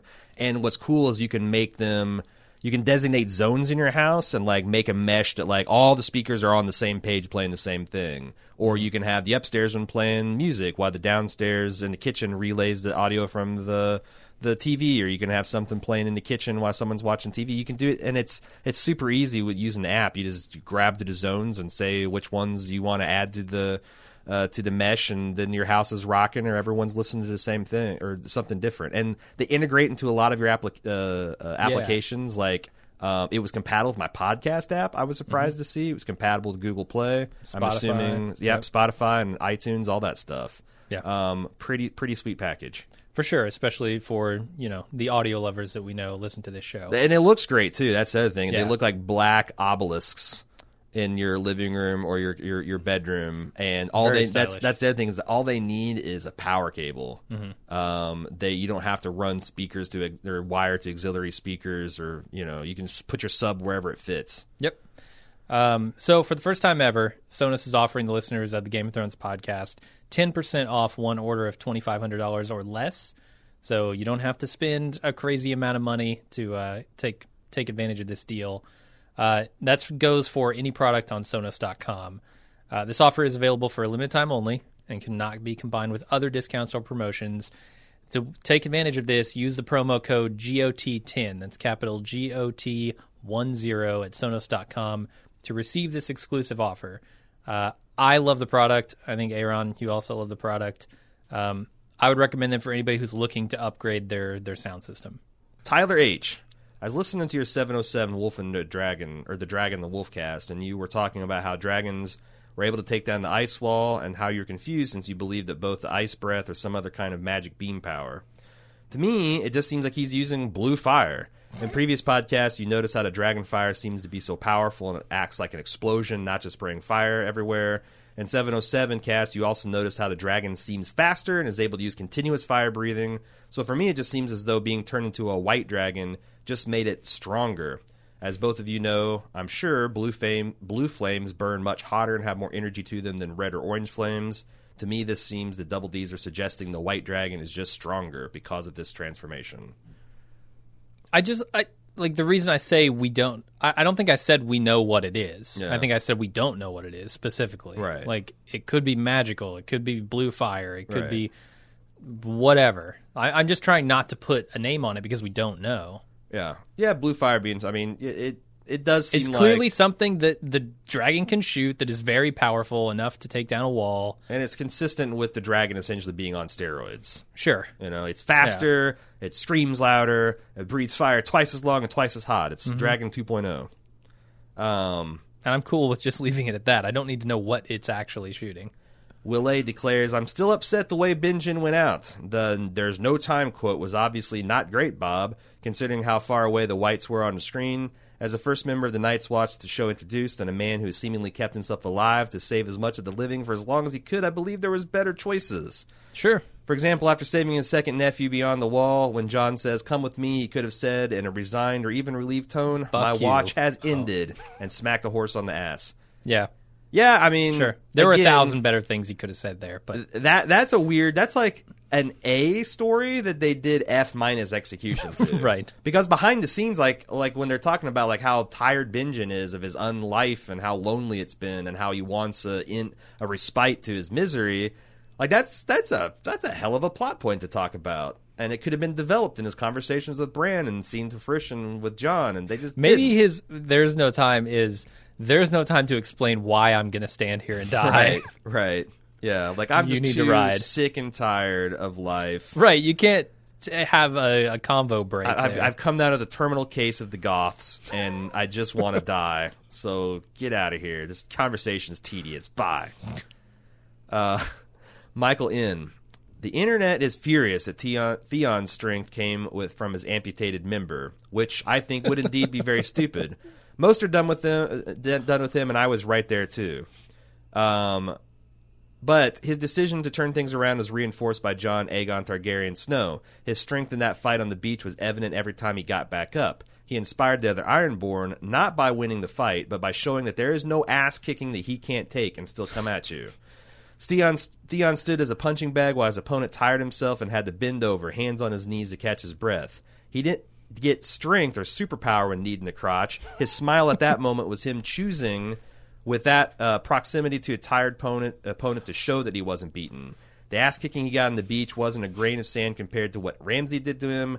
There's nothing anyone can do to Theon at this point that could come close to his torture inflicted by Ramsay Bolton. That's his superpower. Unbelievable, bottomless depths of resilience. He's unbeatable now. At the hands of Ramsay, Theon is finally Ironborn. Hmm. Yeah, and they. Uh, that's another thing that Alt Shift X did. I thought was good that he contrasted Theon's essentially bullshit baptism in season two with this episode, where after he won, he staggered to the water and like splat, like rebaptized himself. Like now, Right. And that again, maybe the execution could have been better because you know what is the Ironborn's creed? Like you know, we don't sow, and also what is dead may never die, but rises again harder and stronger. Like Theon was living that in the moment of that scene, which is one of the reasons I've come around to liking it. But you liked it from the beginning. I just feel like it was. I don't know. It, it's not a good look to have him slammed in his crotch and he just grins like an idiot. Yeah, and to say that that is not him using his newfound superpower, uh, I, I think is a little disingenuous. They knee him in the balls, non-existent balls, Right. three times, Right. And he grins up at the guy, clearly unfazed by Yeah. it. It's not because he has some mental resilience here. Yeah. I don't care how fucking headstrong you are. You get kneed in the crotch as a dude, and you're going down. Yeah. If if this dude the size of the mountain is kicking you in your balls. I do think Michael in here is essentially providing color commentary for a better version of the scene that we watched. Uh, um, because you're right. Like, that is played in that moment for Yes. his superpower is he has no balls. that was a that was a that was played for comedy, Yeah. which is part of the problem. The scene. I agree. I, you. coming around on it that I don't actually think it's acceptable as a scene, like that it's not good. But there again, uh, I think in, that in that one moment, but yeah, um, I think everything else it does for Theon's character is so worthwhile yo, no, that it's easy to overlook that one miss. that's that's a solid A concept that the execution really because because even leading up to that the you know Jon's speech of forgiveness and the fact that it works equally well for Theon and, and Jon's impending discovery that he's half Targaryen like there's a lot of really quality uh, meticulous writing in there that then they decided to jettison in favor of a kick to the gro- groin joke and and to be fair this isn't something new like we have long commented on how much fun the double D's like with their fart jokes, with their and fart their- jokes and their ball jokes and their eunuch jokes. They Yep. really fucking have the mind of a 11 year old boy writing some of this shit. Sure. And that, I think that's a tough scene to write to convey the message that you want to convey, which is Yeah. Theon has been through so much, um, and it has taught him lessons. And his conversation with Jon about not having to choose who he, you know, whether he's a Stark or a Greyjoy, um, he can synthesize those and become his own man. I, I think it's really hard to convey that without going back to his history in some way that's very, very obvious in that moment. I mean, would it be hokey if, like, in between beatings, he did, like, kind of like the Inigo Montoya chant, except for he said, like, you know, what is dead may ever die but rises. Like, if he just kept Mm-hmm. doing that throughout the whole fight and it slowly kind of unnerved slash inspired Ironborn? Maybe. Look at me, I- I'm writing fan fiction. Yeah. I think the one thing you can't do in that scene is have him suddenly be ultra competent at fighting. Right. You need some way for him to get the upper hand on this guy that isn't just he's like he's got his head in the right place, so he's magically an awesome fighter. Yeah, yeah, yeah. You can't do that. Although I, I, that contradicts what I said. That I think they've done enough to show that Theon's a pretty good fighter. That he is just traumatized and like paralyzed by his inability to act. Now, again, like I, I still like let's let's say that that Jon gave his magic. Uh, you know, you don't have to choose speech between uh the like like like be, right before Euron stormed the deck. Mm-hmm. I, s- I think that Theon goes at Euron, he's going to get his shit ripped in half. But yeah, He's done for. Certainly. So that I guess that goes to the thing. Is like this is you know what my my cre- my credulity has limits to what Theon can accomplish just because he's been tortured to the point he don't give a fuck. yeah, Like you know maybe you could do the same thing to Tyrion, but he's not going to beat the mountain. right. Like sometimes disparities in force are just you know might you know that's why we say might doesn't make right. Anyway, uh, let's see. I was listening. Uh, Rob T says I was listening to season seven main cast, and you were talking about the must-have zombie polar bear and how you would rather have seen that money go into Ghost. Don't you think it was mentioned? Or I don't think you mentioned it. But what about the Double D's using a summer a zombie summer wolf instead of the polar bear? Um, you know, obviously Summer died tragically protecting Bran in the the tree cave. Uh, Yeah, I mean, th- here's the thing. Like, yes, that would have been super fucking crazy and would have disgusted a lot of people. Uh, but the double D's wanted a fucking polar bear, Yeah. so it's like it's not. I feel like it also would have set us up nicely for the white uh, dragon. yeah, you're right. It's better all around. Yeah, maybe so. But it doesn't check. It doesn't check that box that says white polar bear. Yeah, they wanted a fucking white polar bear. Yeah. That's all they asked. Uh, that and a bunch of bad pussy jokes and eunuch jokes. Uh-huh. Do you think? Because one of the things I said is like, hey, maybe the extra turnaround time is going to lead us to have better scripts. And then I read today that the scripts have been turned in like in early July. Mm-hmm. Uh, I'm a little worried, man. Yeah. worried. The thing I was hanging my hat on is that that that that hat hook is gone. My hat has fallen to the floor. I do hope that maybe they're going to take you know some criticisms of this season and and go back and l- give an eye to the script and, And yet the scripts have already been written. Yeah, yeah, yeah. But can you make changes? Of, of Uh, fucking course you It's- can. They yeah, haven't shot right, it right, yet. right, so g- go back, take a look at it, and say, is there anything we're doing? Maybe some mistakes we're repeating. Yeah, and that's the thing about this season is like it's hard to tell which points the double D's are like, ugh, we know we're shaky on this, but we're just going to hopefully make it cool enough that people will look past it because we're dealt a bad hand. Mm-hmm. And what are things that they thought they told the story? Like I, Right. like, like I do believe that they think that they've told the story of Jon mining Dragonglass sufficient that they can arm everyone in the north of Dragonglass and no one's going to bat an eye. I think they're wrong on that, but I do think, and I, I'll believe them on that. I think there's a couple other things like that where they just think they told like they thought they told the Winterfell story good enough, whereas a lot of that stuff beyond the wall, I felt like even they knew, who boy, this is some shaky shit. Yeah. We're on. So that's the thing, like. Which parts of this did they know? Like we got, we got dealt a bad hand, and we're going to play it the best we can, and what was just bad ideas in there, and what they thought they did enough to tell the story, but it didn't come across. Right. And those are things that, that who, knows, and that that's the the latter things are the things I think they can change. Like we told this story, but it didn't make it enough on screen, so let's make sure we get those pickup shots, and let's make sure the editing comes together, and they really we we tell the best version of the story we can. Uh, Bo G. My dad mentioned something interesting the other day while we were discussing the season finale. Do you think the final season of Game of Thrones season 7 is a vision of Bran's and not actually happening at the present time? How he's seeing the White Walkers are going to take down the wall? Isn't Winterfell's just a day's ride from the wall? Uh, I don't. I I don't believe that, but I don't really have a reason. I I mean, you're you're asserting something, The uh, distance from and so you need to have some kind of evidence to back it up. If you want me to believe it, uh, I just see no reason to believe that that's true. Yeah, that's the thing. Like, you might because this this this book ends early with you know the scene of the White Walkers marching south. The first glimpse we saw of a of a, a zombie white giant, and you know a lot of people are saying, well, this this giant had milky white eyes, and we resolved to Bran having milky white eyes, and he's seeing you know he's like maybe warging or spying on like that's that's all tended to, but every time we've seen Bran spy on the Night King, they it had the flock of crows. Right. So like that makes me suspect that other scene a lot less. And also, if they're trying to tell, that's another thing. If they're trying to tell that, like it's it's they're they're doing it very poorly.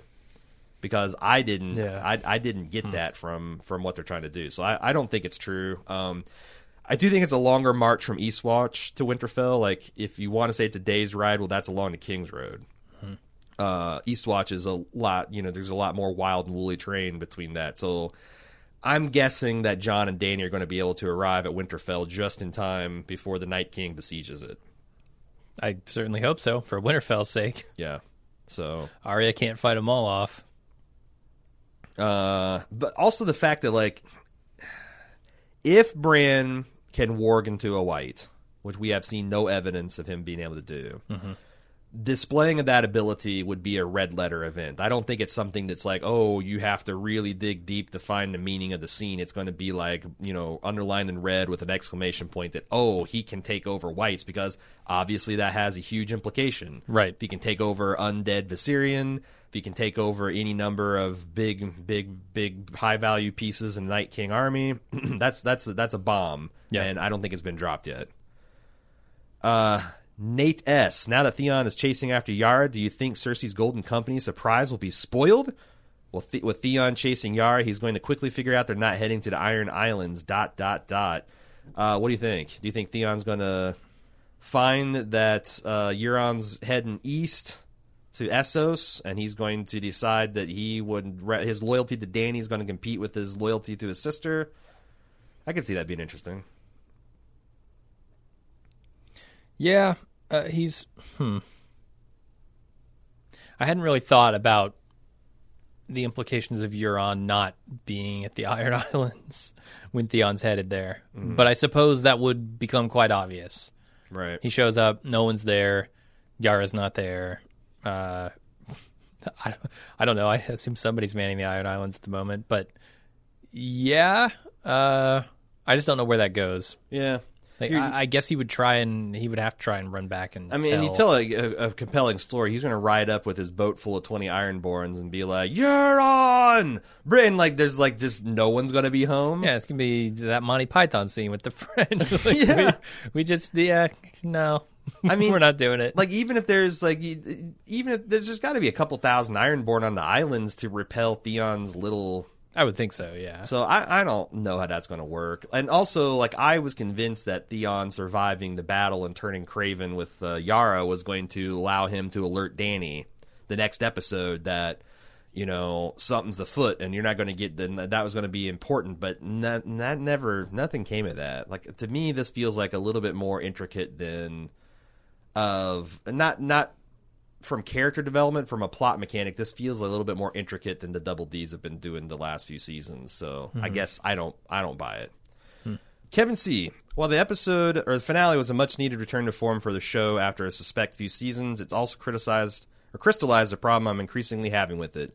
The show's always tended to overrate the importance of shock value, but they seemingly are getting sloppy in their rush to finish.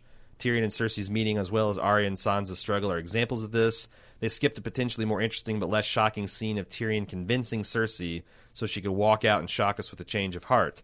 They skipped a potentially more interesting but less shocking scene of Bran telling his sisters about Littlefinger so they could shock us with him being on trial instead of Arya.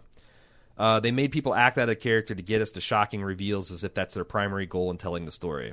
I hope this is a blip, but I'm concerned the last season will follow this trend even even worse. Jim, you got a thought? I can tell. I guess I, I don't agree with the assessment of Tyrion and Cersei's scene. Uh, that's not what they were doing there. Um, I he didn't have to convince her. She was ready to act like she was convinced. That's that's not an interesting thing to convince someone who's going to Right. act like they're convinced. Right. Um, the the thing that was happening there is we were being shown that Cersei is pulling one over on Tyrion, which we were shown. Yeah.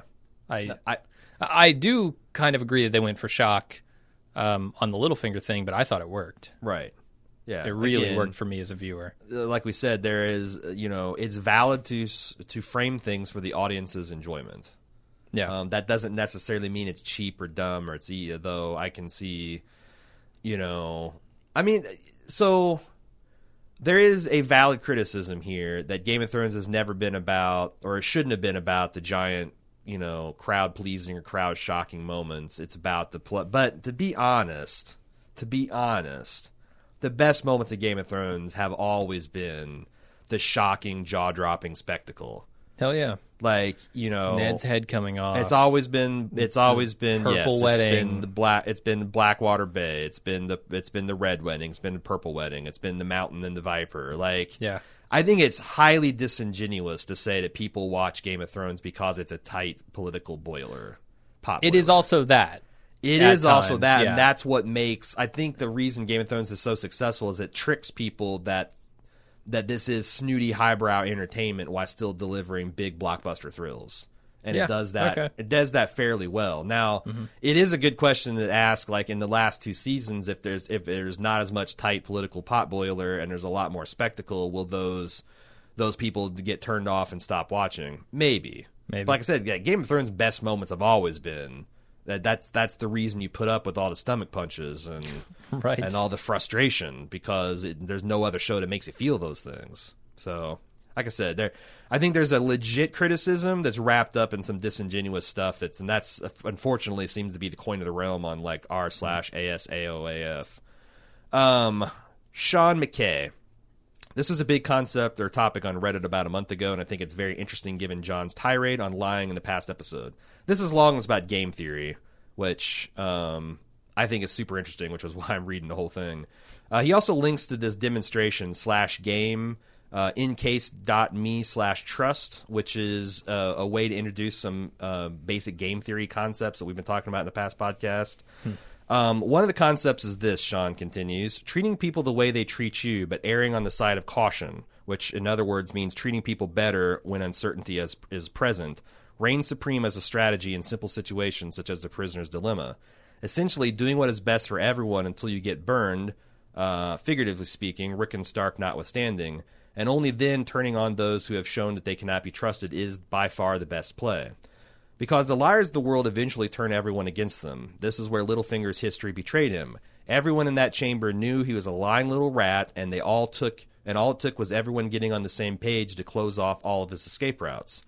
Cersei is rapidly approaching the same point by driving Jaime away. She doesn't have anyone left that cares about her. The only loyalty she commands is those that we find that she finds useful, uh, and possibly the Mountain. Though I'd wager he's truly only loyal to Qyburn, if anyone. She's cheated and prospered, but people know they can't really treat her, uh, trust her. Jon's a good example of the copycat from the link above. The only time he's ever really been dishonest was when he defected, quote unquote, to the wildlings, and even then he was following his orders for the good of the realm. John also saw them as untrustworthy aggressors at the time. Once he learned that they were more than that, he was willing to bring the wildlings into the fold to do what is best for everyone. He doesn't betray people to get what he wants, but he will repay treachery with harsh punishment. He treats people as he would have them treat him. Surprisingly, Dany does a good job following that path as well. She, I've never been a big fan of Dany. I thought it was interesting the way she turned herself from essentially Drogo's slave to more or less his partner, but a lot of the rest of what she's accomplished has been because she was magically fireproof or has the only three dragons in the world. Nonetheless, she still is uses uh, good game theory. Mirri Maz Duur, the Unsullied owners, the Wise Masters, the delegates from Yunkai and Astapor. Dany never really attacked any of these people until they proved themselves to be acting in bad faith. It may have been militarily wise to have done so, but the political fallout would have been disastrous. Once she finds a ruler with a similarly trustworthy mindset, Jon, she finds her first real ally. Dany says she wishes Jon had lied to Cersei, but I don't think that's the truth. I don't think she would have lied, and I don't think she would have respected Jon as much if he had. Do you agree with that? I thought that was a little much. When Dany says, "Oh, you shouldn't have done hmm. that," like Tyrion, I bought, but Dany, I don't know. Yeah, I I guess I buy that assessment of Dany that she would have lost respect or at least some respect for Jon had he Right. lied there. Right. I do say that because I've watched this episode like four or five times now, and I every time I watched it, I thought that her rebuke of Jon got a little bit more milder because like I just realized what she's really saying is like I. All she was really saying is, "Boy, that decision to keep your honesty is really going to cost us a lot." Right. That's it. She wasn't really Which like, is a statement of fact, not a judgment, really, yeah, right? yeah, yeah, yeah. And Yeah. also the unspoken thing is, if you had have acted any other way, maybe long term, you know, the love boat wouldn't have happened, Uh-huh. or like a long term political alliance might have been shakier. Yeah. Uh, he continues. Interestingly enough, there are two other characters that strongly resemble archetypes from the link. Ned re- represents the always cooperate and his steadfast refusal to deceive others to benefit himself. He is summarily taken it summarily taken advantage of and wiped out. You also got Joffrey's, the always cheaters, who explained to his mother his philosophy of ruling in season one. He's always looking to destroy others to build himself up, and found that strategy to be his downfall as well. The reality of this world is that there are very few players that have access to information and power to act on it. Honestly, from the honesty from those in power is super important to maintaining any kind of order. Cooperation and following the golden rule is the best long-term strategy. If only one had uh, someone had explained the concept of proportionate response to old Walder Frey, he may have been the best follower of this concept in all of Westeros. Instead, all in all, he's just another face on Arya's wall. Uh, this whole email was just leading up to It Pink was. Floyd joke. God Yeah. damn it! God damn it! um, I thought that was interesting because, like, I guess I had thought that game theory had taught us that it's always best to act like the other person's trying to fuck you, and to act accordingly. I suppose it depends on the stakes, right? Yeah. Because if you've That's got true. one chance You're right. and you lose, I mean, when you play the Game of Thrones, you win or you die, right? Right. Like those are the stakes, Right. And if you if you wait until someone screws you, to play the game, Yeah. then you're going to be dead Yeah, before yeah. you can play the game. it's the stakes and like you know like in a, in a geopolitical p- table where you're going to meet the same party again and again and again over the course of like that it seems Sure. like yeah it's better to assume good faith and then if they break bad faith then they'll eventually do that with everybody and then you'll have a coalition that can freeze that party out or and Uh-huh. and, and, and you know conquer them or impose sanctions on them so that Which was, is why we kind of had such a uh, problem with later seasons of House of Cards. right Yeah. where there's li- very little Frank of- is just he's playing that game for Yeah. himself. He's the Joffrey of that game. Yeah, yeah. He's just gra- gr- going up to everybody and grabbing them by their nuts and saying, "Do this Yeah. thing," like and breaking all his promises and telling you why he's breaking them. Like, Yeah. yeah, Uh, but that link is really cool. Uh, the ncase.me slash trust if you want to know more about like basic game theory. I thought it was neat. Um, Kim M, are we done with Dorne now? What about Astapor, Yunkai, Meereen, still technically under Dany's rule? I what part so. do you think that they or the characters associated them will play in the final season, such as Daario, Ellaria, presuming she hasn't da- died already in the Black Cells?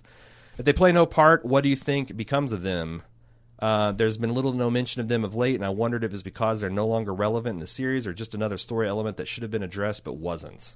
yeah. It's hard to imagine that the Dornish wouldn't be relevant to this battle up Right. north. Um, e- even if it's just to squeeze Cersei on the other side, you know, Yeah. like okay, well, Cersei's going to squeeze the north between herself and the, the Night King. Yeah. she's going to be squeezed as well. I think that could be interesting. I just don't. So far, they haven't hinted that they're even going there.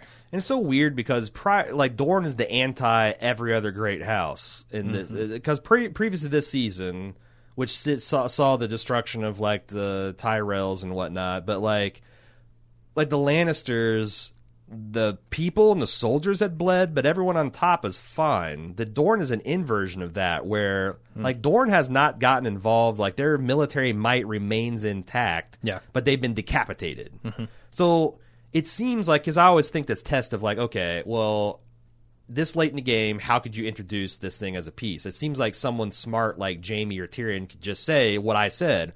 Dorne is the only nation that has an intact military apparatus. Its problem is it's been decapitated, and you could tell that story in ten seconds worth of previously ons, and then bring in the shiny new eye of army to defeat the Golden Company or whatever. Yeah. Whether they're going to do that or not, I, don't mean, know. you'd probably have to introduce a new leader down there, right? Because something's got to be happening down there. Yeah. Either it's full on chaos and anarchy and nobody's in charge, or someone has filled the power vacuum, See, which is much more likely. Maybe Jaime could do that, but he he was. I I think it's, but it's already been done, right? Yeah. We, we're talking about a, a time span of like a year here, Yeah. or maybe more. I don't know. It has to have already happened down there, or it's just chaos, right? Uh huh. Yeah. But So- like, if there is a loose faction that you could be that could be united by the right person, but I'm like, Yeah, who- maybe. That's the thing. Like, could Dan like could Dany could Dany do that? Um, I mean, she's in. Yeah, I I don't know. I, that's the thing. Like, it would be weird if Dorne just sat sat out, but if I, I mean, I guess I would believe that they're just in chaos and civil war down there, and they're distracted if we never hear from them again. It's possible. What's but- what's the Dorne story that needs to be told? Like to me, Dorne has been reduced to potentially a secret weapon that someone would have. They're no longer Right. no no one we care about down there to to to finish an arc. Mm-hmm. Like the Starks, land yes, very much on the table because they all have. They're not just a faction; they actually have people that we care about, and we want to see how they end, good or bad. But Dorne, Dorne Howland Reed is leading Dorne right Howland- now. yep, yep. Meera's going to get home to spend her final days with her family. Turns out Howland's gone down to Dorne. Yep. having a good old time. Um, let's see. Let's move on. Sarah, I can see where you're coming from with the idea that show Dany breaking the wheel equals some form of democracy coming to Westeros, especially since the recent secession conversation with Tyrion seems to foreshadow it. But something's been bothering me that I don't think I've heard you address, and I'm curious to know your thoughts. Dany's whole trajectory is built on her belief that she's destined to rule based on her bloodline, which is pretty much the opposite of democracy. Yeah, she keeps saying that. It would be one thing if she had been born into nothing and worked her way up by sheer gumption, but that's not how it happened. And aside from her saying that she wants to make things better, I haven't seen anything in her behavior suggest she stopped believing in the significance of being a Targaryen. Even the plot where Jon as a bastard, uh, or uh, Jon as a bastard, could have risen up to rule on his own merits. Thereby demonstrating it as a possibility for Dany, who moved in favor of dynasty by revealing he's the true born son of a king. From our perspective, Dany couldn't choose democracy at this point without having a serious identity crisis, and there isn't time for that. How do you envision her breaking the wheel in favor of democracy or something like it without undermining the foundation of her power and self worth? That's that's very troubling because even up till mid last season, mid this season, Yeah. uh, she's been on this trip about being a Targaryen and the rightful heir and like all of these things about why she should be on the throne. And th- this idea of breaking the wheel seems incompatible with that idea. Yeah, I mean, you're not. So here's the thing. I guess I never until this season and maybe last season saw Dany as deriving her self worth from the fact that she's got the dragon's blood. Right. Because her introduction to that was her blowhard brother who was wrong about everything. Mm-hmm. She became this slave who then became, I guess, a co equal ruler of this Khalasar, and then she had that stripped of her, and she's now this beggar walking through the desert. She got taken advantage a very similar arc to her brother who got tricked and taken advantage of and laughed as a fool for the most of his history. And then she became slowly a power in her own right. So like I'm a little surprised that she's come to Westeros playing this kind of high-handed game, but to me, I guess I've I have no problem reading it as that's just like I don't know. It's like whenever two cultures meet, there's like this little bit of a culture clash. Like I'm thinking when the Klingons had dinner with Kirk in Star Trek Six, like they all have each other's worst like you know stereotypes about each other. So like from mm-hmm. Dany's perspective, these people are all up their own ass about their bloodlines and who has the right to rule. So I'm gonna I'm gonna come in and I'm going to have a stranglehold on that because I never really got that you know Yeah, I'm I'm with you. It was sort of surprising when she she starts on about all that, and I I guess because how many think of how many of her titles are about her blood and her like being Yeah. the first of her name and right the, and and ruler of the Andals and the first men and all, and how many of them are about the Breaker of opposite breaker of Chains, yeah. Mm-hmm. mother of dragons um she's got a bunch more that are about like you know the the fact that she's freed all these oppressed people so like Right. maybe that's maybe that's maybe they're actually telling that through this this this this storytelling device that she is kind of conflicted that there's there's two there's Oh, two- for sure, there's like you know the mad queen inside of her and there's the benevolent ruler and which is going to you know Mm-hmm. the other way is you know this is not the way I want the show to go down but the fact that like she does have a meltdown when it turns out that Jon's got the better claim and they start fighting I mean I said that that would Yeah, be my worst that. case scenario but the other thing is is she could just it could be that Dany dies and like you know um that that that that ends her story. Like jon then has to like you know like tyrion convinces him that like you know dany and her best self would want to break the wheel and here's how we do it. You know it could be that if she can't have kids there is no way to have this like this this you're the last targaryen this is the last of the line so you know she has to accept the fact that that she has to do something different. I, I don't know. Yeah. Um, I'm I'm curious to see which way they lean going into the final season because that's going to be. I, I I'm willing to write it off as like she's posturing, Yeah. for the the sake of, you know, displaying her power in Westeros. Right. But I, I think we need to get some kind of definitive answer. Like her and Jon need to have a conversation about this or something. Well, and the other thing that's been kind of stabilizing Dany is Tyrion, and I do think that you know we've been I we've I, we've talked about it in this podcast that that Tyrion is on the outs with her, and you you got to think when they find out that Cersei has betrayed them all, that's going to be the final straw. Like you know, the Dany's just going to not listen to anything Tyrion has to say, and it's going to be all fire and blood with a little bit of snow from Jon. Uh, uh yeah, I, I I don't know. I don't. That's the thing. Is like I just hate the I, I I hate all those ideas.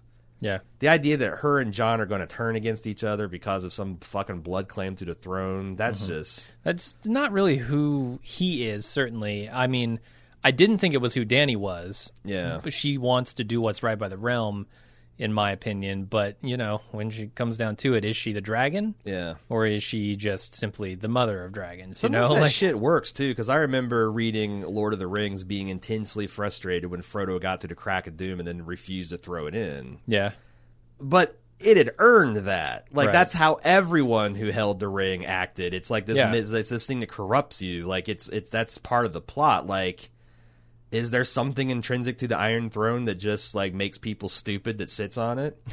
or or gets close enough to like that that taste to sitting on it. Like I, Mm-hmm. I don't know. I don't know that they've earned that. Hmm. Um, although they have talked, they have there has been a, plenty of hints of her being a mad queen. I don't know. Um, you have anything else more to say? Should we move on? No, let's move on. Matt S. What is the purpose of Sam's arc this year? It had to be more than just finding out about the annulment, right? Cure Jorah. I realize this enabled Bran to witness the wedding, but there had to be another way to do this. This poor guy cleaned all that crap up to heal Grayscale in a non magical way and read about an annulment? Hardly worth the trip. I hope Heartsbane comes in handy at some point. Yeah, we're still waiting for the other shoe to drop with Sam. I feel. It is weird that they like. I feel like him stealing all those bu- those books at the end is a way for them to cheat because they don't have enough time to tell Sam's real, probably super complex Citadel story. Yeah, So essentially, he's going to steal the books that are conveniently going to have the recipe for Valyrian steel and the birth certificate of Jon Snow, proving that he was born in Hawaii and not in Kenya. and you know, like- yeah. I guess I should say, I hope we're still waiting for the other shoe to drop because I, it, it felt, man, it felt almost inevitable and Uh-huh. a little too rote that he would come in with this piece of information that would connect Jon yeah, to, to the Targaryen line. yeah, Um, but I, I don't know if that's because it is the easy way out and the easy thing to write for this character, or if that is just the natural conclusion of this storyline.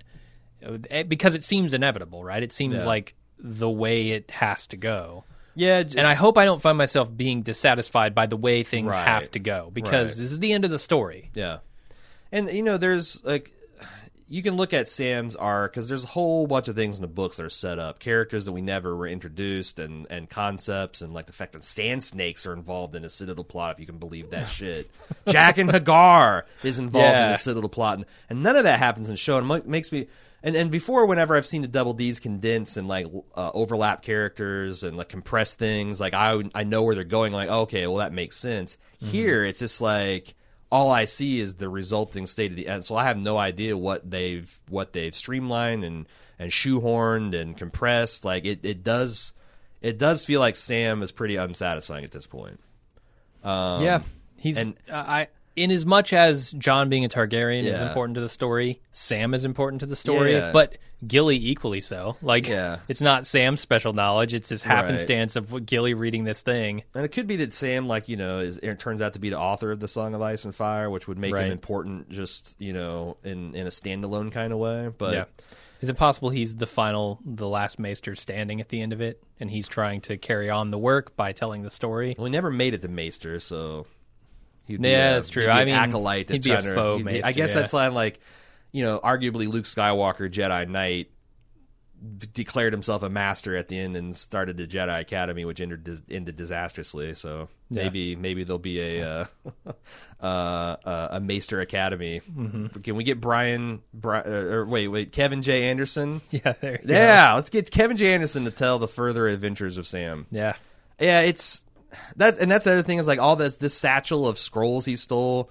They got to be really judicious in what he pulls out because if they if, if that's just like an ass pull for the victory on three different occasions, Uh-huh. like I, I like I'll accept the Valyrian steel recipe is in there. That's it. Yeah. that's it. Yeah. Anything else, like I mean, I obviously not, but you know what I'm saying. They Hot got to be careful. bread recipes not going to be Yep. in there. They they, they got to be careful what he ass pulls out of that stack of rotted bullshit.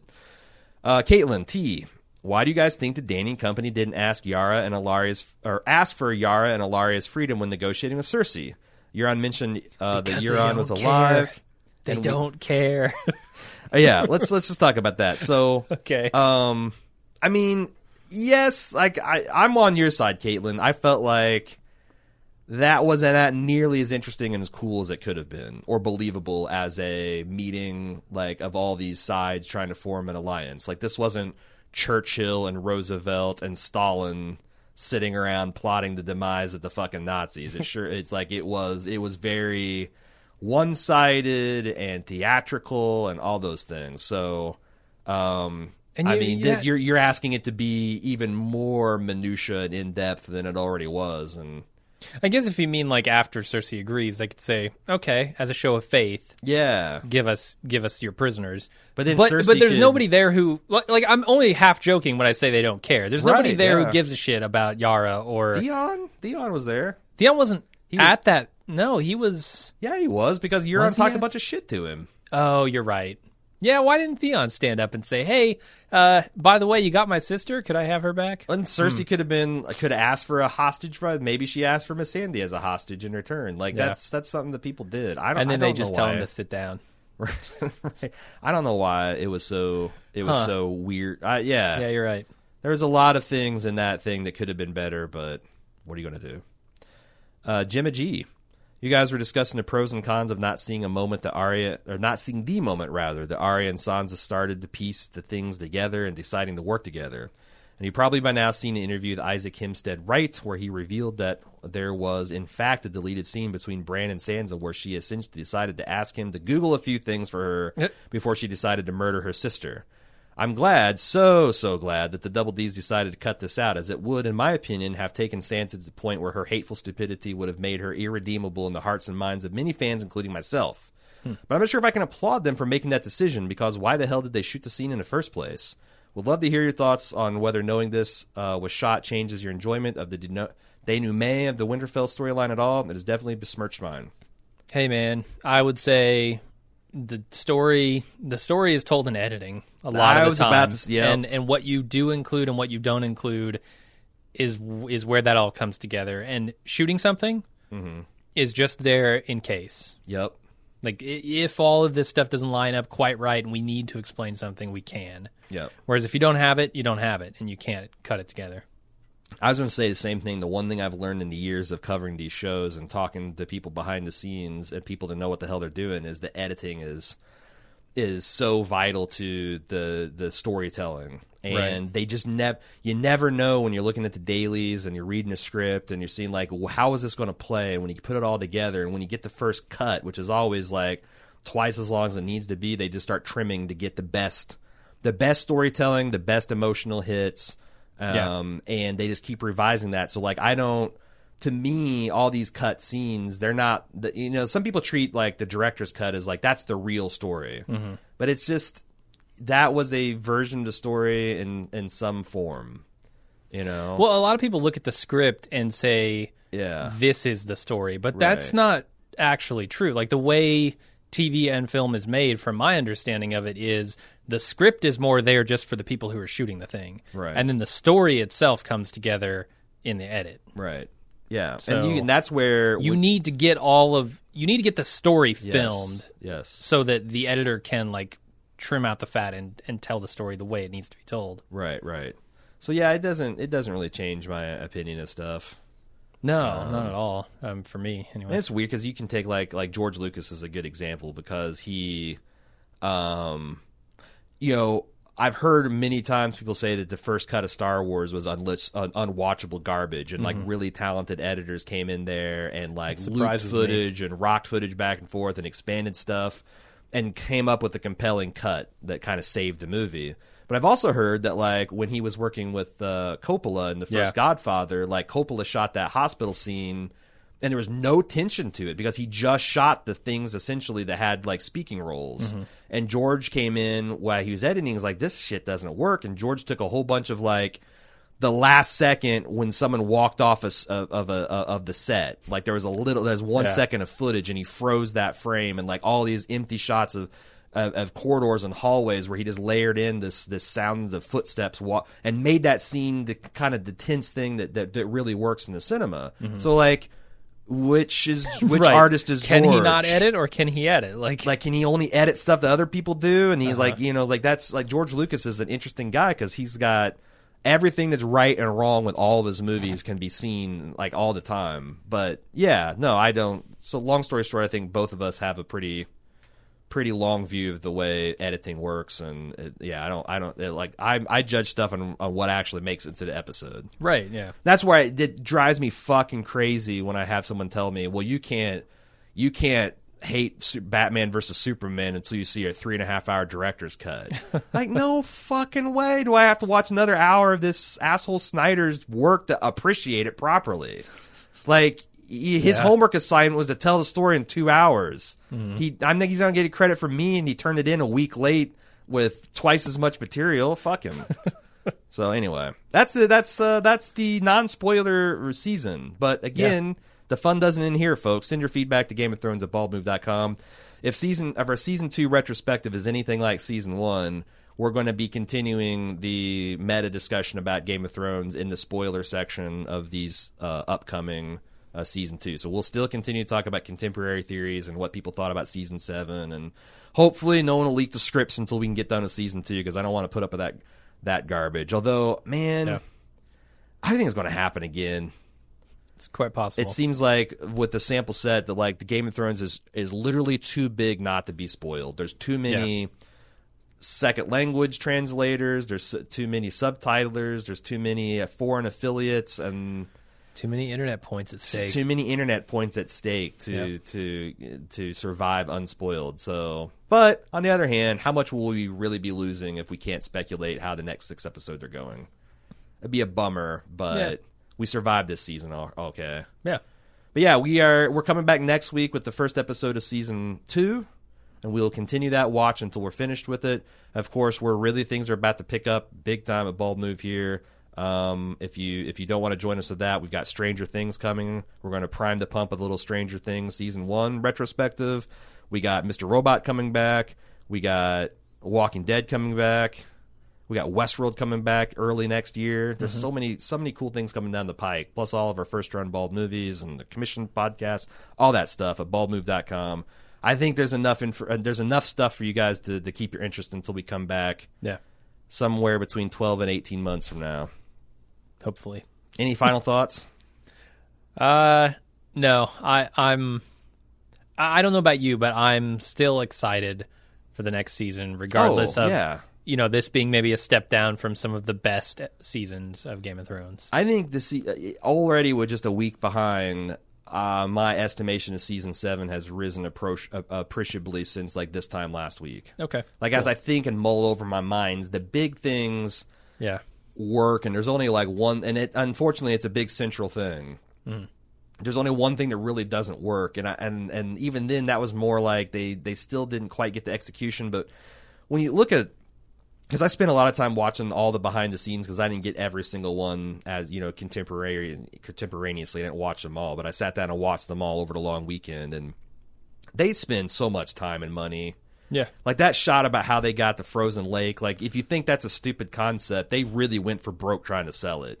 And like all the work that went into building that damn set, and the fact that like these actors are actually out there doing it, like uh, I mean, I think they're they're, they're hustling their asses off. Um, it's just you know an unprecedented thing to try to tell the end of a story that doesn't exist and it will be for someone else to tell the story that doesn't exist. That's that's what's crazy about it. It will be a bigger, if not also better, thing next year. So Yep.